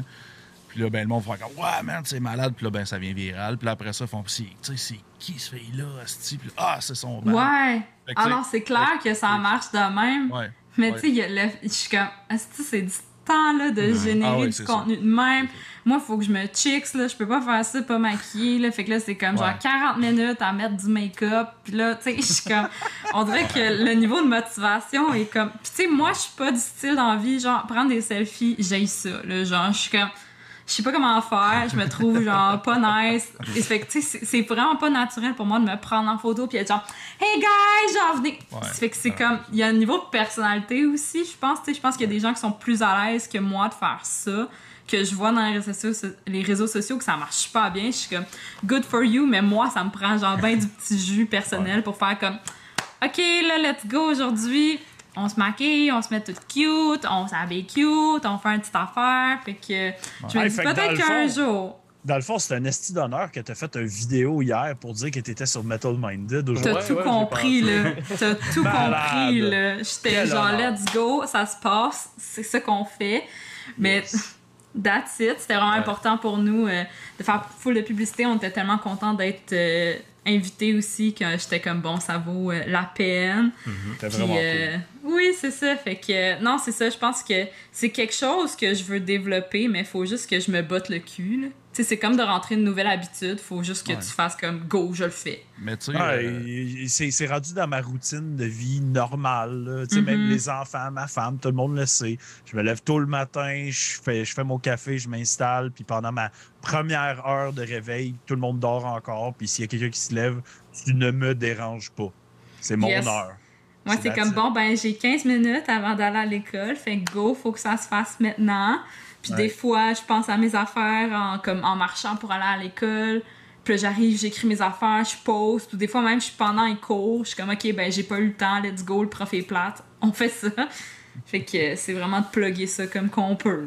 On espère qu'il écoute pas. Oui, c'est ça. Non, je serais vraiment surprise. J'ai pas nommé de nom. Non, je sais bien. Des profs plates, il y en a beaucoup. Fait que... Oui, je suis d'accord. Mais mettons, tu disais, il faut que tu te maquilles puis tout ça pour faire tout ça. Mais tu sais, rien n'empêche, mettons, si tu dédies une journée, mettons, pour ça, tu peux en faire, après que tu es maquillé, tout ça, tu peux en faire 4-5, puis je veux dire, tes pauses séparées, là, tu sais. Ouais, il faudrait que je fasse ça, là, c'est sûr, là, c'est sûr. En ce moment, avec le release de l'album, je te dirais qu'on était comme méga trop, ultra occupés. Mais c'est vraiment dans mon bucket list de comme, OK, il faut que je prenne une habitude de comme. C'est ça, puis si t'es fait toute la même journée, fais juste changer d'outfit 3-4 fois, comme ça n'a pas de l'air d'être la même chose. Ben, c'est ça, tu gardes le même maquillage, mais tu changes d'outfit. C'est pas fou, ça. Ouais, parce que c'est ça, je pense qu'il y a cet aspect-là là, chez les filles aussi, que, tu sais, genre, faut qu'on ait l'air cute un petit peu, là. Ouais. C'est un peu comme les influenceurs, tu sais, qui prennent toujours des photos d'eux autres. On dirait qu'ils sont toujours en voyage. C'est ça, parce qu'ils ont pris plein de photos. Puis, ils passent à des mois d'intervalle, fait que t'as l'impression qu'ils sont toujours partis alors qu'ils ont fait un voyage. Un voyage, exactement. À suivre, s'il y a un TikTok... On vous remerciera. Puis là, on va revenir un peu à l'album. Donc, comment ça se passe depuis le release de votre album? Est-ce qu'il y a énormément de support? Et le support vient surtout de où? Parce que c'est un style que, moi, je trouve qui est très européen comme musique. Ça se passe beaucoup plus en Europe que ça se passe ici. Donc, j'ai comme l'impression qu'il y a plus de support qui va venir de là-bas que d'ici. Mais comment ça se passe à date pour votre album The Other World? Ben, à date, ça se passe pas mal bien, mais... Je sais pas. Ça se passe bien, mais... Moi, ça se passe mieux que ce que je pensais. Ah oui? Dans le sens que moi, j'étais genre, bon, on a fait imprimer 500 copies, genre, de l'album, on va rester avec pogné pour, genre, 3 descendances, là. Dans ma tête, c'était comme ça, là, un peu. Ben, c'est à suivre, là, à date, mais ça va quand même bien. On a fait 2 shows. On a fait notre show de lancement. Au Théâtre Plaza. Qui a été un succès, en fait. Là. Il y a eu presque 300 personnes pour un show local. Nous autres, on ne s'attendait pas à avoir autant de personnes. On s'était dit, si on a 150 personnes, on va être vraiment contents. Puis on a presque le double. Nice. Mais surtout que le Plaza, ça coûte cher à louer. Ouais, c'est ça. Mais oh my God. Fait que nous autres, on était comme, ça y est, genre, on s'endette encore plus. Ouais, c'est ça, mais... C'est-tu genre 2-3 000? Ouais, c'est pas mal ça. Ouais. Mais on a été super chanceux.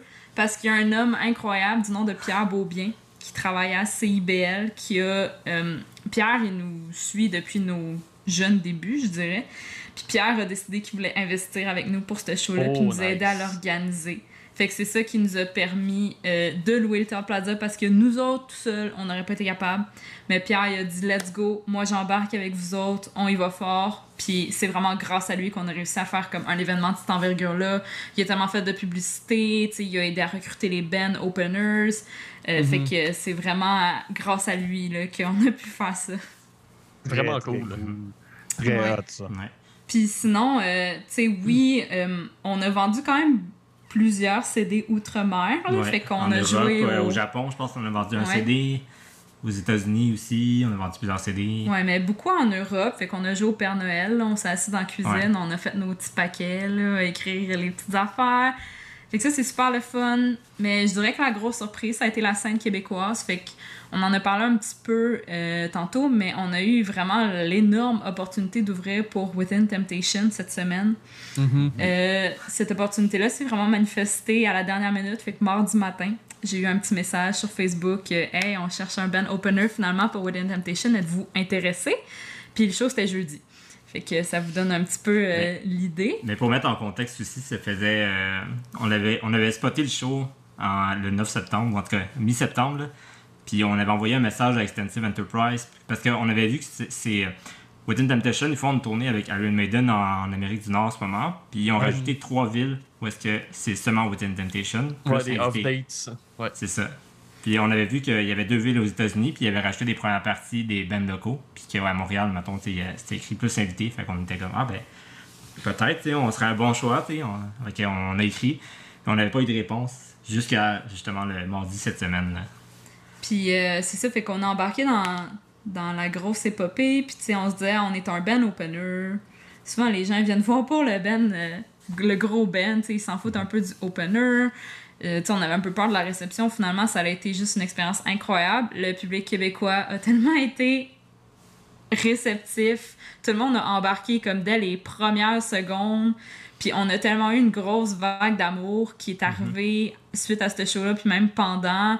Puis même encore, on reçoit des messages jusqu'à tantôt là, qui disaient hey, « on vous a vu, révélation, nanana ». Fait qu'on reçoit vraiment une grosse vague d'amour en ce moment du côté du Québec. Puis c'est fou parce qu'on s'attendait juste tellement pas à ça. Non, puis on est comme « oh shit, ouais ». Fait que ça se passe vraiment mieux. Puis niveau monétaire aussi, c'est sûr que produire un album, il y a quand même des gros coûts qui sont associés à ça.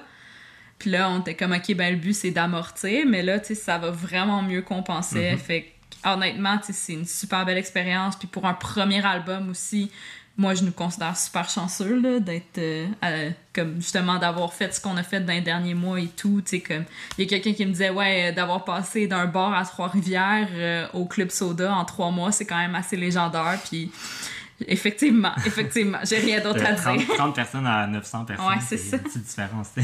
Très, très cool. Hey, avant de poser la prochaine question, j'ouvre ma deuxième bière. Hey, moi aussi, je vais faire ça. De la microbrasserie La Souche, qui est la Cri au Loup. C'est une bière que j'aime beaucoup habituellement, mais là, ils ont sorti la version 100% ingrédients québécois. Donc, une double New England IPA, double dry hop, 100% ingrédients québécois. J'ai vraiment hâte de boire ça parce que l'original, je l'adore. L'artwork a cool aussi, la belle couleur. Ouais. Oui, t'as une minute. Je vais te montrer la vraie couleur, là, parce que là, avec mon... je suis daltonien, je suis pas sûr que je vais voir la vraie couleur. Mais... c'est bleu, bleu, bleu. Là. Oh, ouais, c'est bleu, 100% Québec. Là. C'est la bière de Powerwolf, ça. Hein? Exactement. T'as tout compris. Et vous, c'est quoi vous êtes allé chercher? Donc, moi, c'est une NIPA. Ça s'appelle la Double Aura. Ben oui, hey, vous êtes encore dans les bières de Gatineau. Ah ouais, je vois Gatineau, brasserie artisanale Gallicus. Oui, shout-out au brasseur Samy, il est tellement fin. D'ailleurs, au petit event que j'étais hier, j'étais en train de boire de la bière avec lui. Fait que, cool. Moi, c'est une vite bière au pamplemousse et à la verveine de la brasserie Avant-Garde. C'est Gatineau, ça? Ouais, non, c'est Gatineau, celle-là. Le reste, vous étiez sur la coche, là, mais celle-là... Shit, j'ai chié mon choix. Mais Yolain, avant que tu poses la question, j'ai juste un petit commentaire comme ça. Tu disais des fois, quand tu arrives en première partie, tu sais pas comment le monde va réagir parce que souvent, les personnes vont voir le band principal puis le reste s'en fout un peu. Ouais. D'ailleurs, Thorium a couvert le show de Maiden à Ottawa avec Within Temptation. OK. Et il y avait personne pour Within Temptation. Pour vrai? Non, niaise-moi. Nope. C'était presque vide. Oh shit. Ouais, c'est surprenant. C'est quand même un gros band. Ouais, mais c'est Maiden. Puis souvent, les fans de Maiden, les die-hard fans, les premières parties sont pas tant avec eux autres. Là. Ouais, nous autres, on est arrivés. Moi, j'étais comme, yo, ça va être vide. En fait, le show avait été annoncé sold out. Moi, premièrement, j'y croyais pas. J'étais comme, il y a un bug du point de vente. Là, c'est impossible. Parce qu'ils ont rétrogradé de salle. C'était supposé être au MTLUS. Puis là, ils ont annoncé finalement. Hein? Ouais, c'est ça. Fait que moi, j'étais comme, hi, ça va pas bien. Fait que là, on a appris que c'était sold out. Puis moi, j'étais comme, dans mon petit déni personnel, j'étais comme, ben, il va y avoir personne, tu sais, pour la première partie. Finalement, c'était plein, là. C'était plein. Quand on commençait, c'était plein. Tout le monde était là. C'était jam-pack. Fait que moi, j'étais comme, OK. Mais oui, c'est ça, on sait jamais avec les premières parties. Selon moi, ça passe ou ça casse, puis on a été vraiment chanceux parce que ça a très bien passé. Ouais. J'avais eu un événement comme ça, moi aussi, avec mon groupe dans le temps Mortar. Là, on avait ouvert pour Grimmskunk. Puis on était comme notre deuxième show à vie. Ah là. Ouais. Puis la salle était comme fucking pleine à craquer, genre, puis le monde, il criait le nom de notre... Pis t'es genre, on est nowhere, nous autres, là, genre, de quoi tu jases? Ouais. Exactement, puis on avait eu une foule de fous, le monde était dans le pit sans arrêt, aïe, qu'est-ce que c'est? Non, non, c'est ça, tu veux mieux, puis tu peux pas, là, tu peux pas espérer mieux. Exactement. Ouais, ouais, ouais. Ça m'était arrivé avec mon band à l'époque, on ouvrait pour un band local, je me souviens même plus du nom, là, mais tu sais, il était connu dans la région, puis on a ouvert pour eux autres, on a fini, puis la salle s'est vidée quand on a fini. Fait que là, tu te sens mal. C'est gênant un peu, là. Ouais, fucking. Ouais, c'est poche. Mais ça fait partie de la game. Ouais. Moi, on a parlé un peu des influences, mais... Puis Ariane, on a parlé un peu de ton bar. T'sais, au niveau vocal, on a parlé de Taria, mais c'est qui les autres gros noms, genre, qui sont tes grandes influences au niveau vocal? Ben moi... mes grandes inspirations, je dirais que c'est tout chanteur qui a une bonne technique vocale. Fait que moi, je suis vraiment une nerd de la technique vocale. J'étudie en orthophonie en ce moment. La voix, c'est vraiment ce qui me passionne. J'aime comprendre tous les phénomènes biologiques qui sous-tendent la voix. Tu sais, c'est vraiment... C'est mon petit dada, là, puis vous pourriez parler à lui, là. Depuis que j'étais avec Ariane...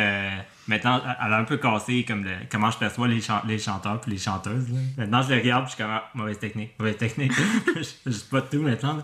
Avant, je voyais pas, j'étais comme « ils sont tous bons, mais non. » Ouais, je suis désolée, j'ai scrappé bien des bennes pour toi. Fait que tu sais, pour moi, c'est vraiment important d'avoir une bonne technique vocale, d'être un bon technicien. Je trouve qu'il y a bien des chanteurs que c'est vraiment aléatoire, que tu sais jamais si ça va craquer ou pas. Des fois, t'as mal quand tu regardes le chanteur. Tu le regardes et tu ressens la tension du chanteur et t'es comme « ah, t'as mal ». Fait que je dirais que ben c'est sûr qu'il y a Tarja. Je trouve que Simone aussi, sur certains albums, sa technique classique quand elle fait des effets est vraiment nice. Ambery and Down, quand elle avait la chanteuse classique, ça a vraiment été une grosse influence pour moi aussi parce que je les ai pas mal découverts quand je commençais justement mon cheminement en musique classique. J'essaie de me rappeler de son nom, puis j'ai un blanc total. Là, mais il y a eu deux chanteuses. Sarah quelque chose. Ouais, ok. Elle est avec Dark Sarah maintenant, là, son projet. Ouais. Quel nom horrible pour un band.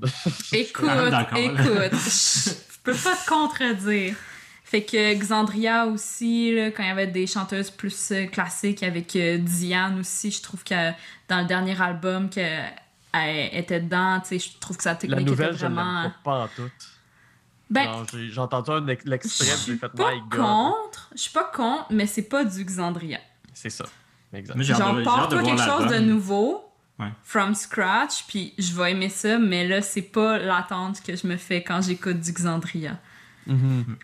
Sinon, je trouve qu'un chanteur qui m'impressionne à chaque fois, c'est le chanteur de Majestica. Donc, Tommy, pour moi, je le marierais live, là, ce gars-là. Je trouve que sa technique vocale est tellement on point. Il y a une technique plus... il y a comme un abaissement de larynx qui fait penser aussi un peu à la technique vocale.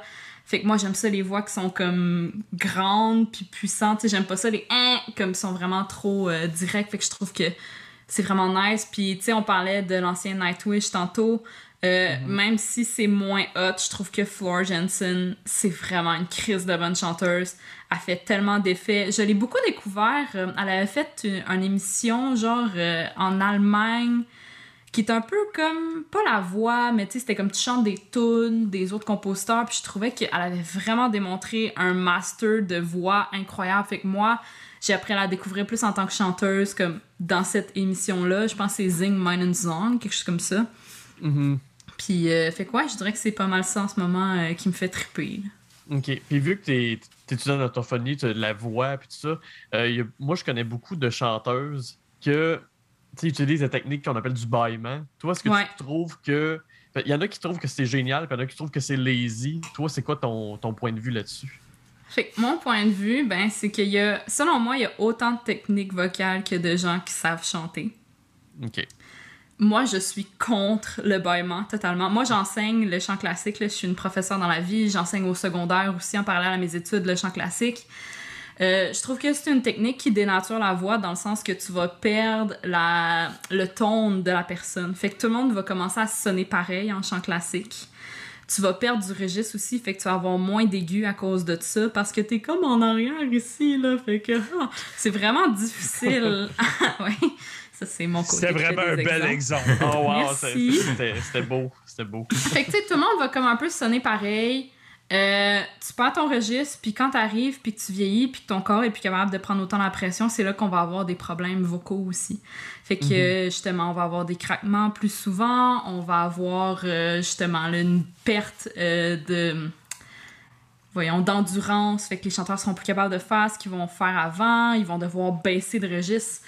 Fait que pour moi, c'est une technique à éviter. Okay. Pour toutes ces raisons-là, puis c'est ça, moi, je suis plus pour une technique libre, fait qu'en avant, puis oui, en ce moment, je trouve que le problème au Québec, en général, c'est que les chanteurs qui veulent faire un chant classique, ben ils vont direct qu'on est ici, donc on va sonner comme ça. Je suis comme, voyons donc, tu comprends rien, premièrement, c'est là que les mots, ils partent, là, après ça, bon, les chanteurs, ils chantent, on comprenne rien. Ben, c'est à cause de ça. Fait que... non, on sent qu'il y a de l'émotion. Ouais, moi, là... Je pense que ça vient de chercher, vraiment... là. Non, mais c'est ça que j'entendais. C'est mon domaine, là, tu sais. Puis moi, j'étais allée en orthophonie parce que, justement, là, j'avais besoin de comprendre des affaires. Fait que c'est vraiment dans mes cordes sensibles. Mais c'est ça que j'avais entendu beaucoup, le bâillement, c'est que tout ce qui est au niveau articulation, tu comprends pas rien. Rien, c'est ça. Tout est flat. Puis... on va aller à l'autre segment rapidement, mais là, c'est pour Jean-William. En fait, oui. De ton bord, on pourrait parler de tes influences au niveau musical, au niveau de la guitare ou whatever, mais moi, je veux savoir au niveau des orchestrations. Tes influences, c'est quoi? Est-ce que c'est soundtrack de film, jeux vidéo, whatever? C'est sur quoi tu tripes? C'est quoi qui t'influence le plus? Clairement que j'ai des influences de musique de film puis de jeux. Bien, comme j'ai mentionné tantôt, Oceanborn, ça a été un modèle pour moi dans l'implémentation des orchestrations. Nightwish aussi, clairement, comme l'utilisation des synthétiseurs puis des orchestrations là-dedans. Là. Mais sinon, c'est ça, moi aussi j'ai des études en musique classique. Là. J'ai été faire un bac à l'Université de Montréal en écriture, donc en composition musique classique. Fait que j'ai été vraiment chercher pas mal d'outils, de techniques d'écriture là-dedans. J'ai été voir un peu comme... plein d'affaires, c'est comme le contrepoint dans la musique baroque jusqu'au genre technique moderne dans la musique classique. Ça m'a permis d'ouvrir un peu les horizons puis d'avoir, je pense, un point de vue peut-être un peu différent. Mais je me souviens... parce que Champ et moi, on est un couple aussi dans la vie. Oui. Puis quand on a commencé à sortir ensemble, tu sais, moi, je faisais mes études, je faisais mes affaires, puis Charles, quand il y avait du temps, il allait louer des partitions à la BANQ. Puis il analysait l'orchestration en écoutant genre du Mahler. Moi, j'étais genre, what the fuck, là? Là, je leur passe ici, mais c'était tellement le fun, là. Mais c'est bon, ouais. Comment gérer chaque instrument de l'orchestre aussi, là, tu sais. C'est sûr que c'est pas exactement pareil, parce que là, t'as comme des guitares, t'as du drum, t'as de la bass en même temps. Fait que là, tu peux pas écrire comme une écriture comme d'orchestre symphonique classique, là. Fait qu'il faut comme t'enlèves un peu de couche aussi.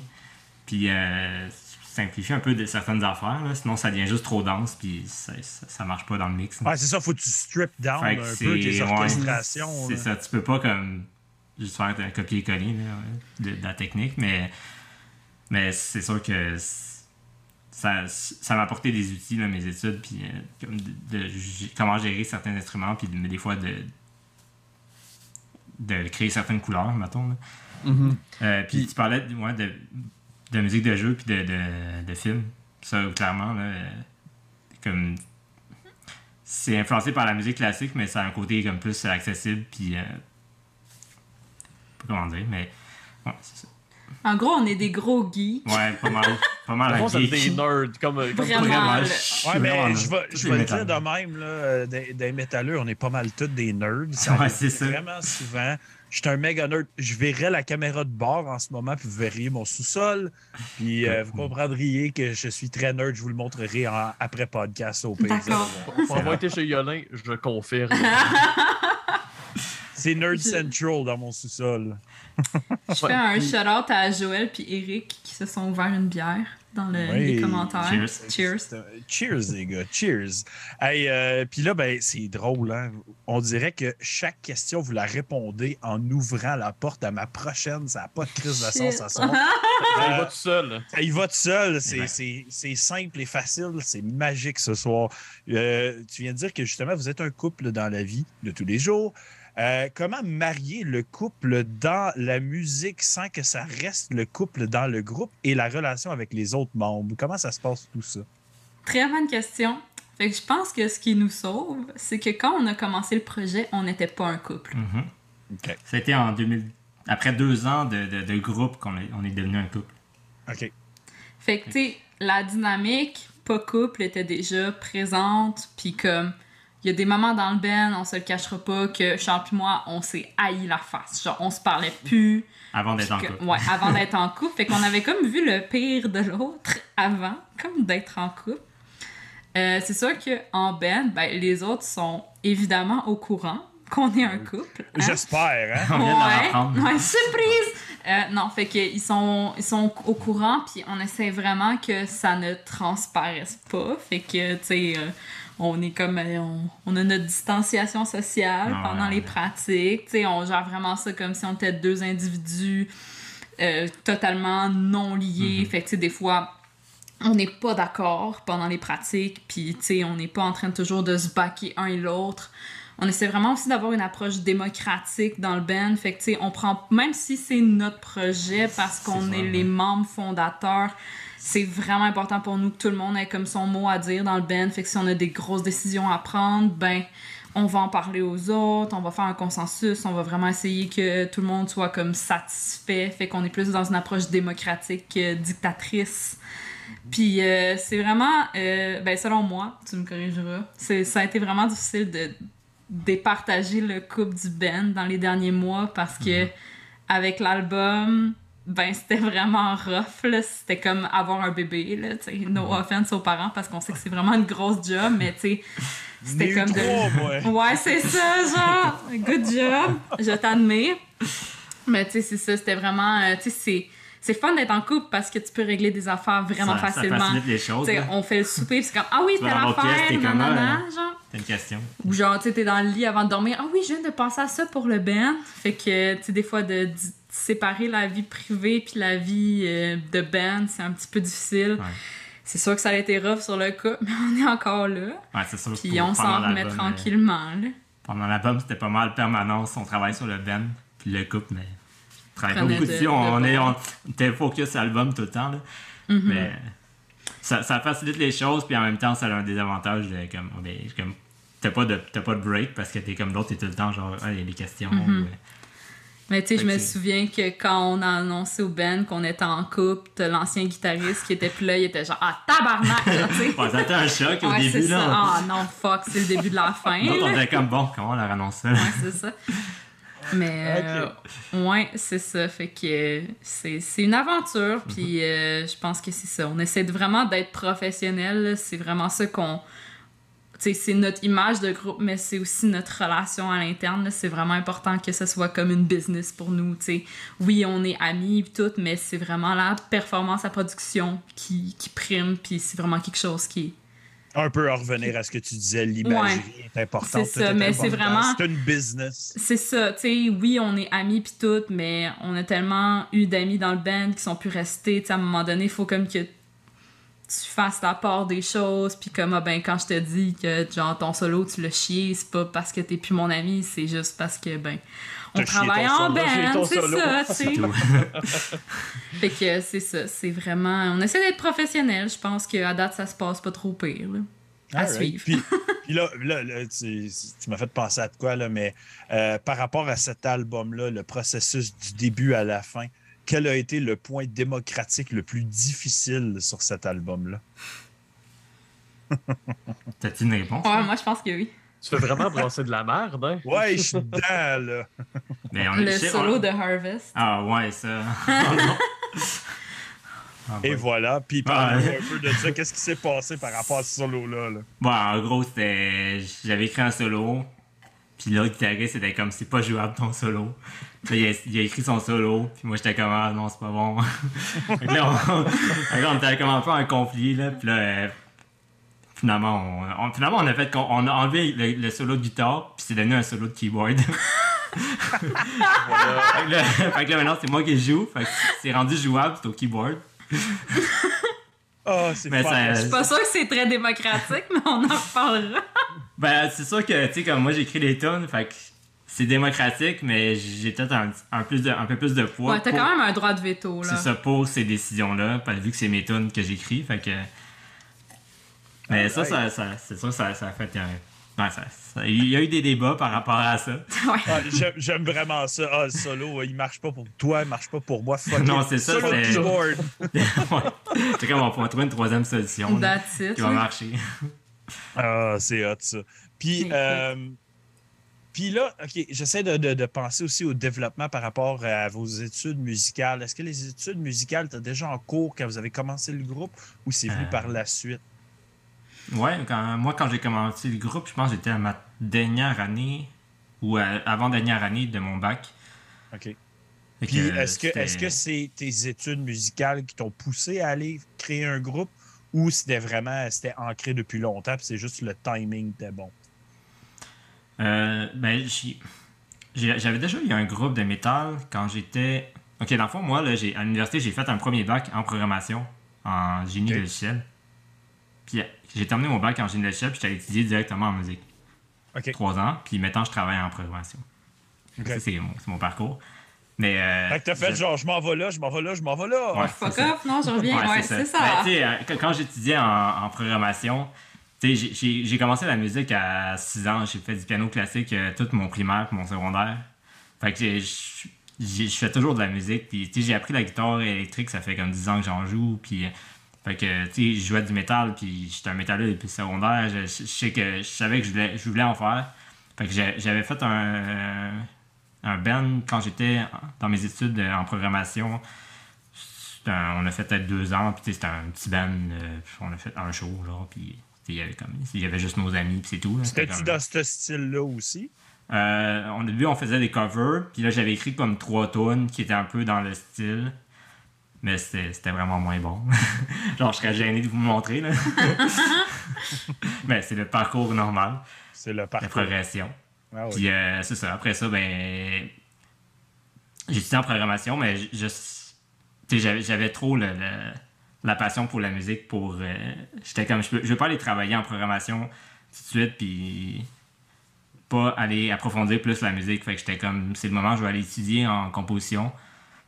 Puis, je vais voir qu'est-ce que ça donne si je reste en musique ou si, après ça, je vais acquérir mes connaissances, mais je vais retourner dans ma job, puis je vais voir si je fais des projets.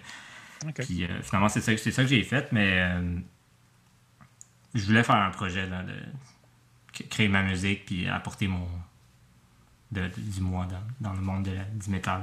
C'est parfait, ça. Puis toi, Ariane, ton parcours par rapport à ton cours que tu fais et la musique, les groupes... Ah mon Dieu, moi, je me suis promenée dans la vie, là. Okay. Fait que, tu sais, moi, c'est ça. J'ai commencé le chant classique à l'âge de 14 ans. Mais avant ça, j'avais fait 7 ans de pop jazz. Fait que j'avais comme... Ouais, c'est ça. J'ai commencé vraiment tôt. Puis j'ai vraiment commencé le chant classique parce que j'étais comme vraiment... affreuse en or plastique à l'école. Puis j'étais comme, ça n'a pas de bon sens, faut que je parte de là. Puis il y avait un programme de musique. Moi, j'ai étudié au collège Regina Assumpta au secondaire, à Montréal. Moi aussi. Shout-out, parce que c'est là aussi que je travaille maintenant. Shout-out à mes élèves aussi. Puis c'est ça, puis le programme de musique est vraiment excellent là-bas. Puis j'avais dit à maman, moi, j'aimerais ça faire de la harpe. Puis elle m'avait dit, oublie ça, c'est trop gros, choisis quelque chose d'autre. Fait que j'avais été en chant classique. J'étais comme, il y a bien des musiciens qui sont comme vraiment bons, tu sais, qui ont une technique classique, ça peut clairement pas me nuire. Puis finalement, je suis vraiment tombée en amour avec la technique, avec la musique classique, tu sais. En pop jazz, j'étais correcte, mais je dirais pas que j'étais bonne, tu sais. Ma voix... elle se portait moins. Tu sais, j'ai quand même une voix plus aiguë. En pop jazz, on va aller chercher une voix un peu plus grave, avec de la distorsion. C'est ça. Moi, c'est vraiment pas ma voix naturelle. Tu sais, tu l'entends quand je parle, je suis déjà un petit peu high pitch. Puis en chant classique, ça l'a débloqué de même. Là, j'ai pogné la technique full rapidement. Puis comme 6 mois plus tard, j'ai découvert Nightwish, puis j'étais genre, yo, c'est quoi qu'il a fait, genre, sa voix, genre, technique lyrique, c'est quoi cette affaire-là? Puis je me suis rendu compte que c'était la technique classique, fait que j'étais genre, oh shit! Fait que ça m'a comme un peu... tu sais, j'aime beaucoup la musique classique, j'aime la technique classique, mais ça a comme été un petit boost pour moi, là, de comme, ok, je me focus là-dessus. Puis à l'âge de comme 15 ans, j'ai eu un hommage à Nightwish. Fait que ça a été vraiment le fun, ça a duré, tu sais, on a fait un show, c'était bien correct. Puis quand j'ai rencontré Charles, tu sais, j'avais pas en tête de faire un band de métal parce que dans ma tête, c'était comme, ok, ben faut que je choisisse, faut que je me dédicace à ma musique classique, puis tu sais, faire les deux, c'est pas possible. Ouais. Fait que quand même approcher. Puis tu sais, moi, je suis vraiment pas une compositrice dans l'âme, là, c'est comme... Non, tu sais, moi je suis une interprète, je suis très contente avec mon rôle, puis je ne ressens pas le besoin d'écrire de la musique. Ouais, au début, je t'avais demandé. Ouais, t'es comme, tu veux-tu faire les paroles? J'étais comme, non. Moi, j'étais comme, ben là, je sais pas comment écrire, finalement. Non, j'ai réalisé que moi, ça marchait bien, sinon. Fait que c'est ça, tu sais, quand on a commencé le band, moi, j'étais à ma 2e année en... j'ai fait un double deck, dans le fond, au cégep, là, fait que sciences humaines musique, fait que j'étais à ma 2e année sur 3. Fait que ça s'est comme déroulé en parallèle à mes études en musique classique quand j'étais au cégep puis à l'université. Mais c'était quand même... je dis parallèle parce que les deux mondes, je pouvais pas les mêler. Là. T'sais, j'aurais pas pu en parler à mes professeurs de chant parce que ça aurait mal été. Là. Ouais. Ouais, genre vraiment, tu sais, il y a beaucoup de fausses croyances encore par rapport à la musique métal. Tu sais, ma prof du cégep, elle a jamais su que j'étais dans un band de métal, puis c'était correct. Puis quand ma prof de l'université l'a su, c'était comme, viens dans mon bureau demain matin à 9h, puis genre, faut qu'on parle. Fait que, tu sais, c'est... J'ai toujours essayé de garder... Ouais, vraiment, là. J'étais comme, moi, c'était comme, ça y est, je me fais crisser en dehors de l'école, c'est terminé, là. C'est tellement fou à quel point c'est tabou, le métal. Vraiment. Genre, comme... je me suis fait dire... Pourtant, il n'y a aucune musique qui ressemble autant au classique. T'as tout compris. Je me suis fait dire, pour moi, c'est l'équivalent que si tu me faisais... Genre, si tu m'annonçais que tu dansais tout nu dans les bars. Ben, voyons donc. Ouais. Puis genre, je sais pas ce que tu fais ici. C'est ça que je me suis fait dire. J'étais comme... Nice. Mais je veux pas être harsh, mais en même temps, c'est pas de leur calice d'affaires. Non, ben moi, c'est ça que je me disais. Je suis comme, c'est ma vie privée. Puis genre, même si je dansais tout nu dans les bars, c'est mon affaire, hein? Tu sais, c'est Même affaire. Mais... Tu sais, c'était comme, pourquoi tu me l'as pas dit? Puis j'étais comme, c'est pour ça, voilà. Tu sais, je veux pas me faire dire, ah, mais t'as des défauts dans ta technique vocale parce que tu fais du métal. Non, j'ai des défauts parce que je suis à chier puis j'apprends, genre. Tu sais, je veux pas me faire dire, c'est à cause de tout ça. Fait qu'en tout cas, ça a été vraiment laborieux. C'est une prof, genre, tu sais, tu la payes pour qu'elle t'enseigne. Ouais, moi, je suis complètement ça. Tu fais ce que tu veux, là, après, là, dans ta vie, là. Ouais, mais c'est ça. Si t'as appris à chanter pour faire ça, après, c'est pas de son crisse. Non, c'est ça. C'est pas de ses affaires. Ouais. Ben, il y a... moi, j'ai travaillé beaucoup avec des artistes... Des musiciens classiques, là, quand j'étais... parce que j'ai été sonorisateur longtemps là, pour du live. Puis, il y en a quelques-uns qui se donnent un genre, là, qui pensent vraiment qu'ils sont meilleurs que... Qui se prennent, mettons que Dieu se prend pas pour un musicien classique. Puis eux autres, ils se prennent pour Dieu, là, des fois. Là. Puis c'est ça. Puis pour eux autres, là, c'est comme si t'étais... une barbare, là. non, c'est ça, j'étais genre la plèbe, puis comme je méritais plus de me faire enseigner, puis j'avais comme perdu mon privilège d'être là parmi les élus, là, parce qu'ils en prennent genre 10 sur 250 par année, là, fait que c'était comme, j'étais plus worthy, genre. Ouais. C'est ridicule. C'est cave, là, je suis comme... 2000, c'était quoi, là? 2019, là, que ça s'est passé, cette affaire-là, là, c'est pas 1980, tu sais? 2019, là. Ouais. Wow. Fait que j'ai toujours essayé de séparer ça, mais maintenant, quand moi, j'enseigne à mes élèves... J'aurais vraiment dû... Comme moi, j'aurais été... Moi, je pense que j'aurais été une merde. Je pense que j'aurais été comme « Fuck you, je fais du métal, câlisse. » Comme je pense que j'aurais été bad, moi, dans cette situation. Je vais juste faire un dernier commentaire par rapport à ça, puis je pense que ça résume bien ma pensée, là. Qui mange toute la marde. Voilà. Ben, tu sais, c'est ça. Fait que, tu sais, moi, je me suis un peu distancée du milieu de la musique classique pour ces raisons-là, parce que j'étais comme, ben, c'est quoi ça, là, genre, de se faire juger tout le temps. Puis maintenant, moi, quand j'enseigne, c'est comme la première affaire que je leur dis, je suis comme, moi, je vous montre telle affaire, mais après ça, tu fais ce que tu veux, puis je m'en fous, puis genre, amuse-toi, puis si t'es heureux, puis t'aimes ça chanter, ben go, tu sais. Puis moi, mes élèves, ils savent toutes, là, que je suis dans un band de métal, ils sont invités à toutes mes shows, je leur envoie mes vidéoclips, il y a genre pas de gêne, j'essaie pas de le cacher. Puis j'ai l'air de la prof haute, justement, parce que je suis comme, hey, la musique classique, c'est accessible, puis tu peux faire tellement de choses avec, c'est pas une musique archaïque que tu vas juste chanter du Bach puis du Puccini dans ta vie. Non, tu sais, tu peux la rendre actualisée puis faire quelque chose de actually nice avec ça. Mais je veux, sérieusement, là, c'est fucking cool. Moi, j'aurais aimé ça des profs, justement. Tu sais, quand t'étais au secondaire, des affaires de même, puis t'apprends un instrument, puis ils te montrent juste des affaires très straight, genre dans mais ce style-là. Ça. Non, si, pour donner de l'intérêt aux gens, varie. Tu sais, montre que qu'est-ce que tu vas faire avec tel instrument, tu peux l'appliquer. Exemple, tel instrument, tu peux le mettre dans le jazz, dans le blues, dans le métal. Mais oui, tellement, tu sais. Puis moi, c'est vraiment important pour moi. Tu sais, oui, je suis engagée pour enseigner du classique, mais je suis comme... T'as des questions sur le belting, on va en parler, je vais te montrer comment le faire. Tu veux faire tel effet, vraiment nice. Malheureusement, on peut pas le faire dans telle pièce parce que c'est pas dans l'esthétique, mais si tu veux le faire dans telle autre pièce, go for it. T'sais, moi, je suis vraiment... Je trouve qu'on a le plus bel instrument du monde, on a l'instrument le plus versatile, on a accès à tellement de techniques vocales, c'est cave de se restreindre. C'est ce que t'as... Genre, faut que tu saches que t'as besoin de faire. Faut que tu saches, OK, ben dans la musique classique, c'est ça mon esthétique, c'est ça que j'ai besoin de faire comme esthétique vocale, mais confine-toi pas. Confine-toi pas. Amuse-toi. Le problème avec la musique classique, c'est que c'est un milieu tellement conservateur. C'est dur de déroger de comment ils pensent eux autres. Puis c'est juste poche, mais tu peux pas rien faire. Puis le truc que j'ai après avec les années, c'est que t'as beau avoir le plus gros talent puis avoir le background scolaire le plus écœurant de la planète, là, ça t'empêchera pas d'être un mangeur de marde. Ben, c'est ça. Tu sais, moi, je suis comme, c'est pas moi. Tu sais, moi, me prendre pour quelqu'un d'autre, c'est vraiment pas dans ma personnalité. Puis, tu sais, je me suis dit, ben, une des façons de justement briser ce petit monde-là, c'est justement en devenant un prof, puis en montrant qu'il y a autre chose dans la vie que juste, tu sais, oui, j'adore chanter du Bach, j'adore chanter de la musique classique, c'est quelque chose qui me fait encore vibrer, mais comme, my God, je me restreins plus, puis genre... Je sais, je m'amuse après ça dans le band, puis c'est tellement important de... La musique classique a encore beaucoup à apporter, mais je pense qu'elle doit être actualisée. Exactement. Pour vrai, Ariane, mon statut éditorial. Ah, oui.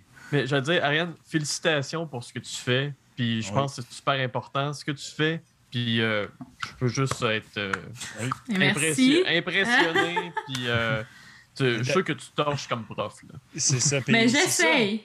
C'est de montrer aux jeunes, aussi, que comme tu fais ce que tu veux avec les styles que tu veux, là, c'est... Ben oui, puis c'est une des raisons qui m'a poussée à aller étudier en orthophonie après, c'est que je suis comme, hey, moi, j'ai besoin de comprendre, j'ai besoin de savoir comment ça marche, puis me faire dire, faudrait que tu chantes puis que tu penses que t'es une licorne, pour avoir accès à un type de vocal, je suis comme, oui, mais encore, tu sais.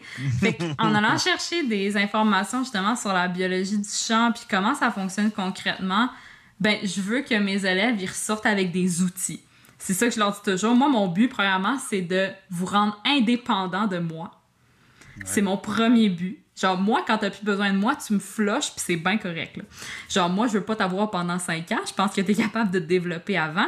Puis que tu comprennes. Fait que, qu'est-ce qui se passe dans ton corps quand tu chantes? C'est quoi le support? C'est quoi un fucking diaphragme? C'est tellement important pour moi parce qu'après ça, je suis comme, OK, ben, tu fais pas juste imaginer puis essayer de penser à des affaires, c'est concret. Fait que si ça va pas bien, ben, tu te ramènes à ton concret puis ça te lâchera jamais. Bon, ben, c'est où que t'enseignes? Je vais venir prendre des cours, moi aussi, OK? Dans mon salon, ici, live. Très lent aussi. Parce que, mais c'est ça, tu sais, j'enseigne à plein de styles, là. J'enseigne pas juste du classique, j'enseigne du pop parce que tout se rejoint aussi, là, à un moment donné. Et Chris, on a le même système, même si tu fais du scream ou du chant classique, c'est sûr que demande-moi de pas faire du scream. T'sais, moi, c'est vraiment pas... J'ai pas la physionomie, le type de voix pour ça, mais je suis comme... On peut s'aider, puis on peut gosser ensemble. Ah ben techniquement, même quelqu'un qui gueule et qui scream doit apprendre les techniques de base pour respirer. C'est ça! Tout à fait. Mais tu sais, j'ai tellement appris d'affaires en orthophonie, puis je suis comme... Des fois, ça me mettait en crise parce que j'étais genre « Hey, si quelqu'un m'avait dit ça, j'aurais réglé tel problème en genre 2 secondes. » Puis ça fait 6 ans que je suis pognée avec ça. Oui, exactement. Ouais. Hey, on arrive déjà proche de la fin de l'épisode. C'est fou comment que le temps va vite. J'ai une petite dernière question et Simon a initié ces questions-là dans le temps. Il a appelé ça les questions bonbons. Donc, c'est tout le temps une question, un petit peu une plug ou quelque chose qui est un petit peu intense ou quelque chose de le fun.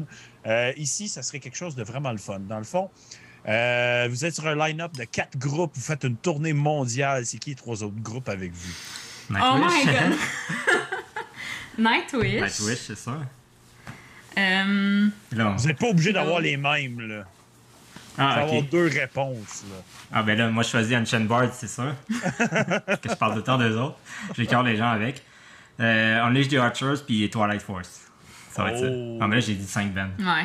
C'est pas grave, je te le laisse. Pas grave. Unleash the Archers sont un des bands qui m'ont surpris quand ils ont sorti le dernier. Là, moi, leur dernier album, là, c'est genre, je l'ai tellement écouté, là. Je capote dessus. Là, j'ai genre commencé à tout repiquer. Il y a 2 tunes, j'ai repiqué au complet. Genre, j'étais comme, wow. Puis genre, je parle de ça à tout le monde. J'ai écœuré Ariane, là, je suis sûr, là, avec l'album. Là. C'est le groupe préféré à ma fille qui a 6 ans. Ah ouais? Alice, wow. Elle adore cet album-là. Elle capote.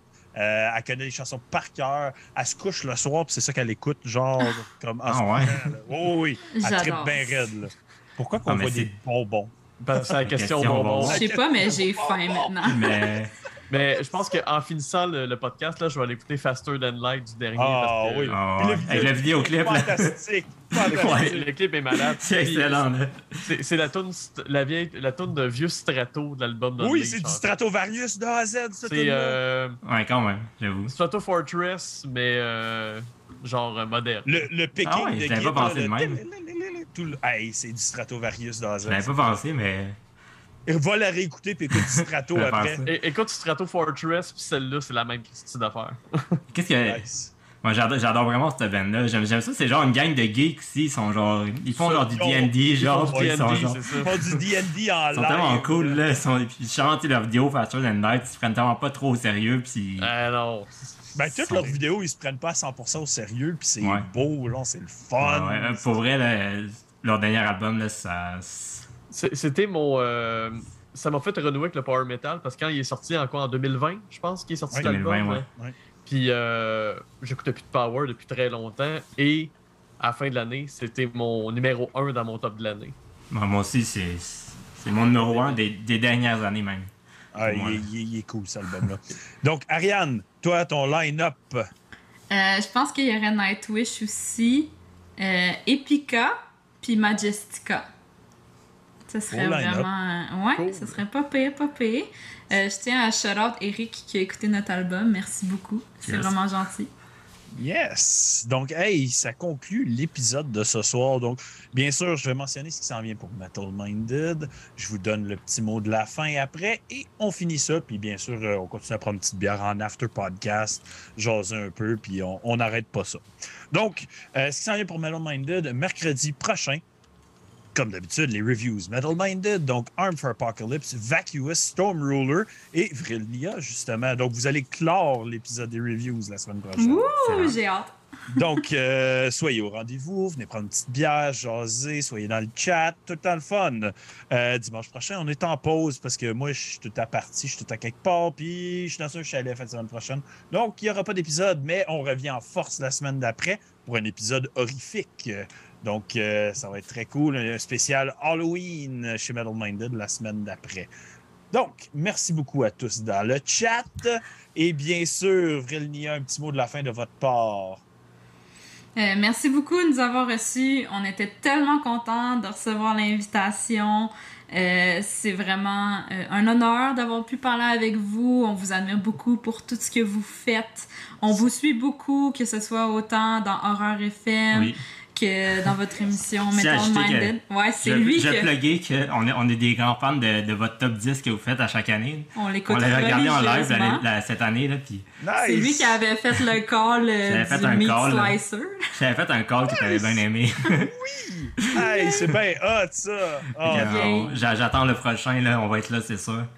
Puis n'hésitez pas à nous suivre sur Facebook, n'hésitez pas à nous écrire, on est toujours full content de votre parler chaîne au YouTube monde. Aussi. Votre chaîne YouTube, Facebook, Spotify, on est là. Puis on va annoncer quand même des pas pires affaires bientôt, fait que restez pas loin. Si jamais ça vous intéresse, on a un show le 5 novembre qui est pas avec Vrilnia, mais qui est Ariane et moi. On va faire un setlist classique avec... Gaia Guarda, son projet, puis Lindsay Schoolcraft, qui est l'ancienne keyboardiste de Cradle of Filth. Ouais. Exactement. Si jamais vous voulez nous voir dans un autre contexte, n'hésitez pas. Très cool. Donc, merci à tous. Merci dans le chat. Merci à vous d'être venus. Merci à tous nos beaux sponsors. Donc, n'hésitez pas, like, subscribe, petit pouce, la petite cloche, tout le kit. Puis sinon, on vous revoit mercredi prochain. Bonne fin de soirée tous. Cheers! Cheers!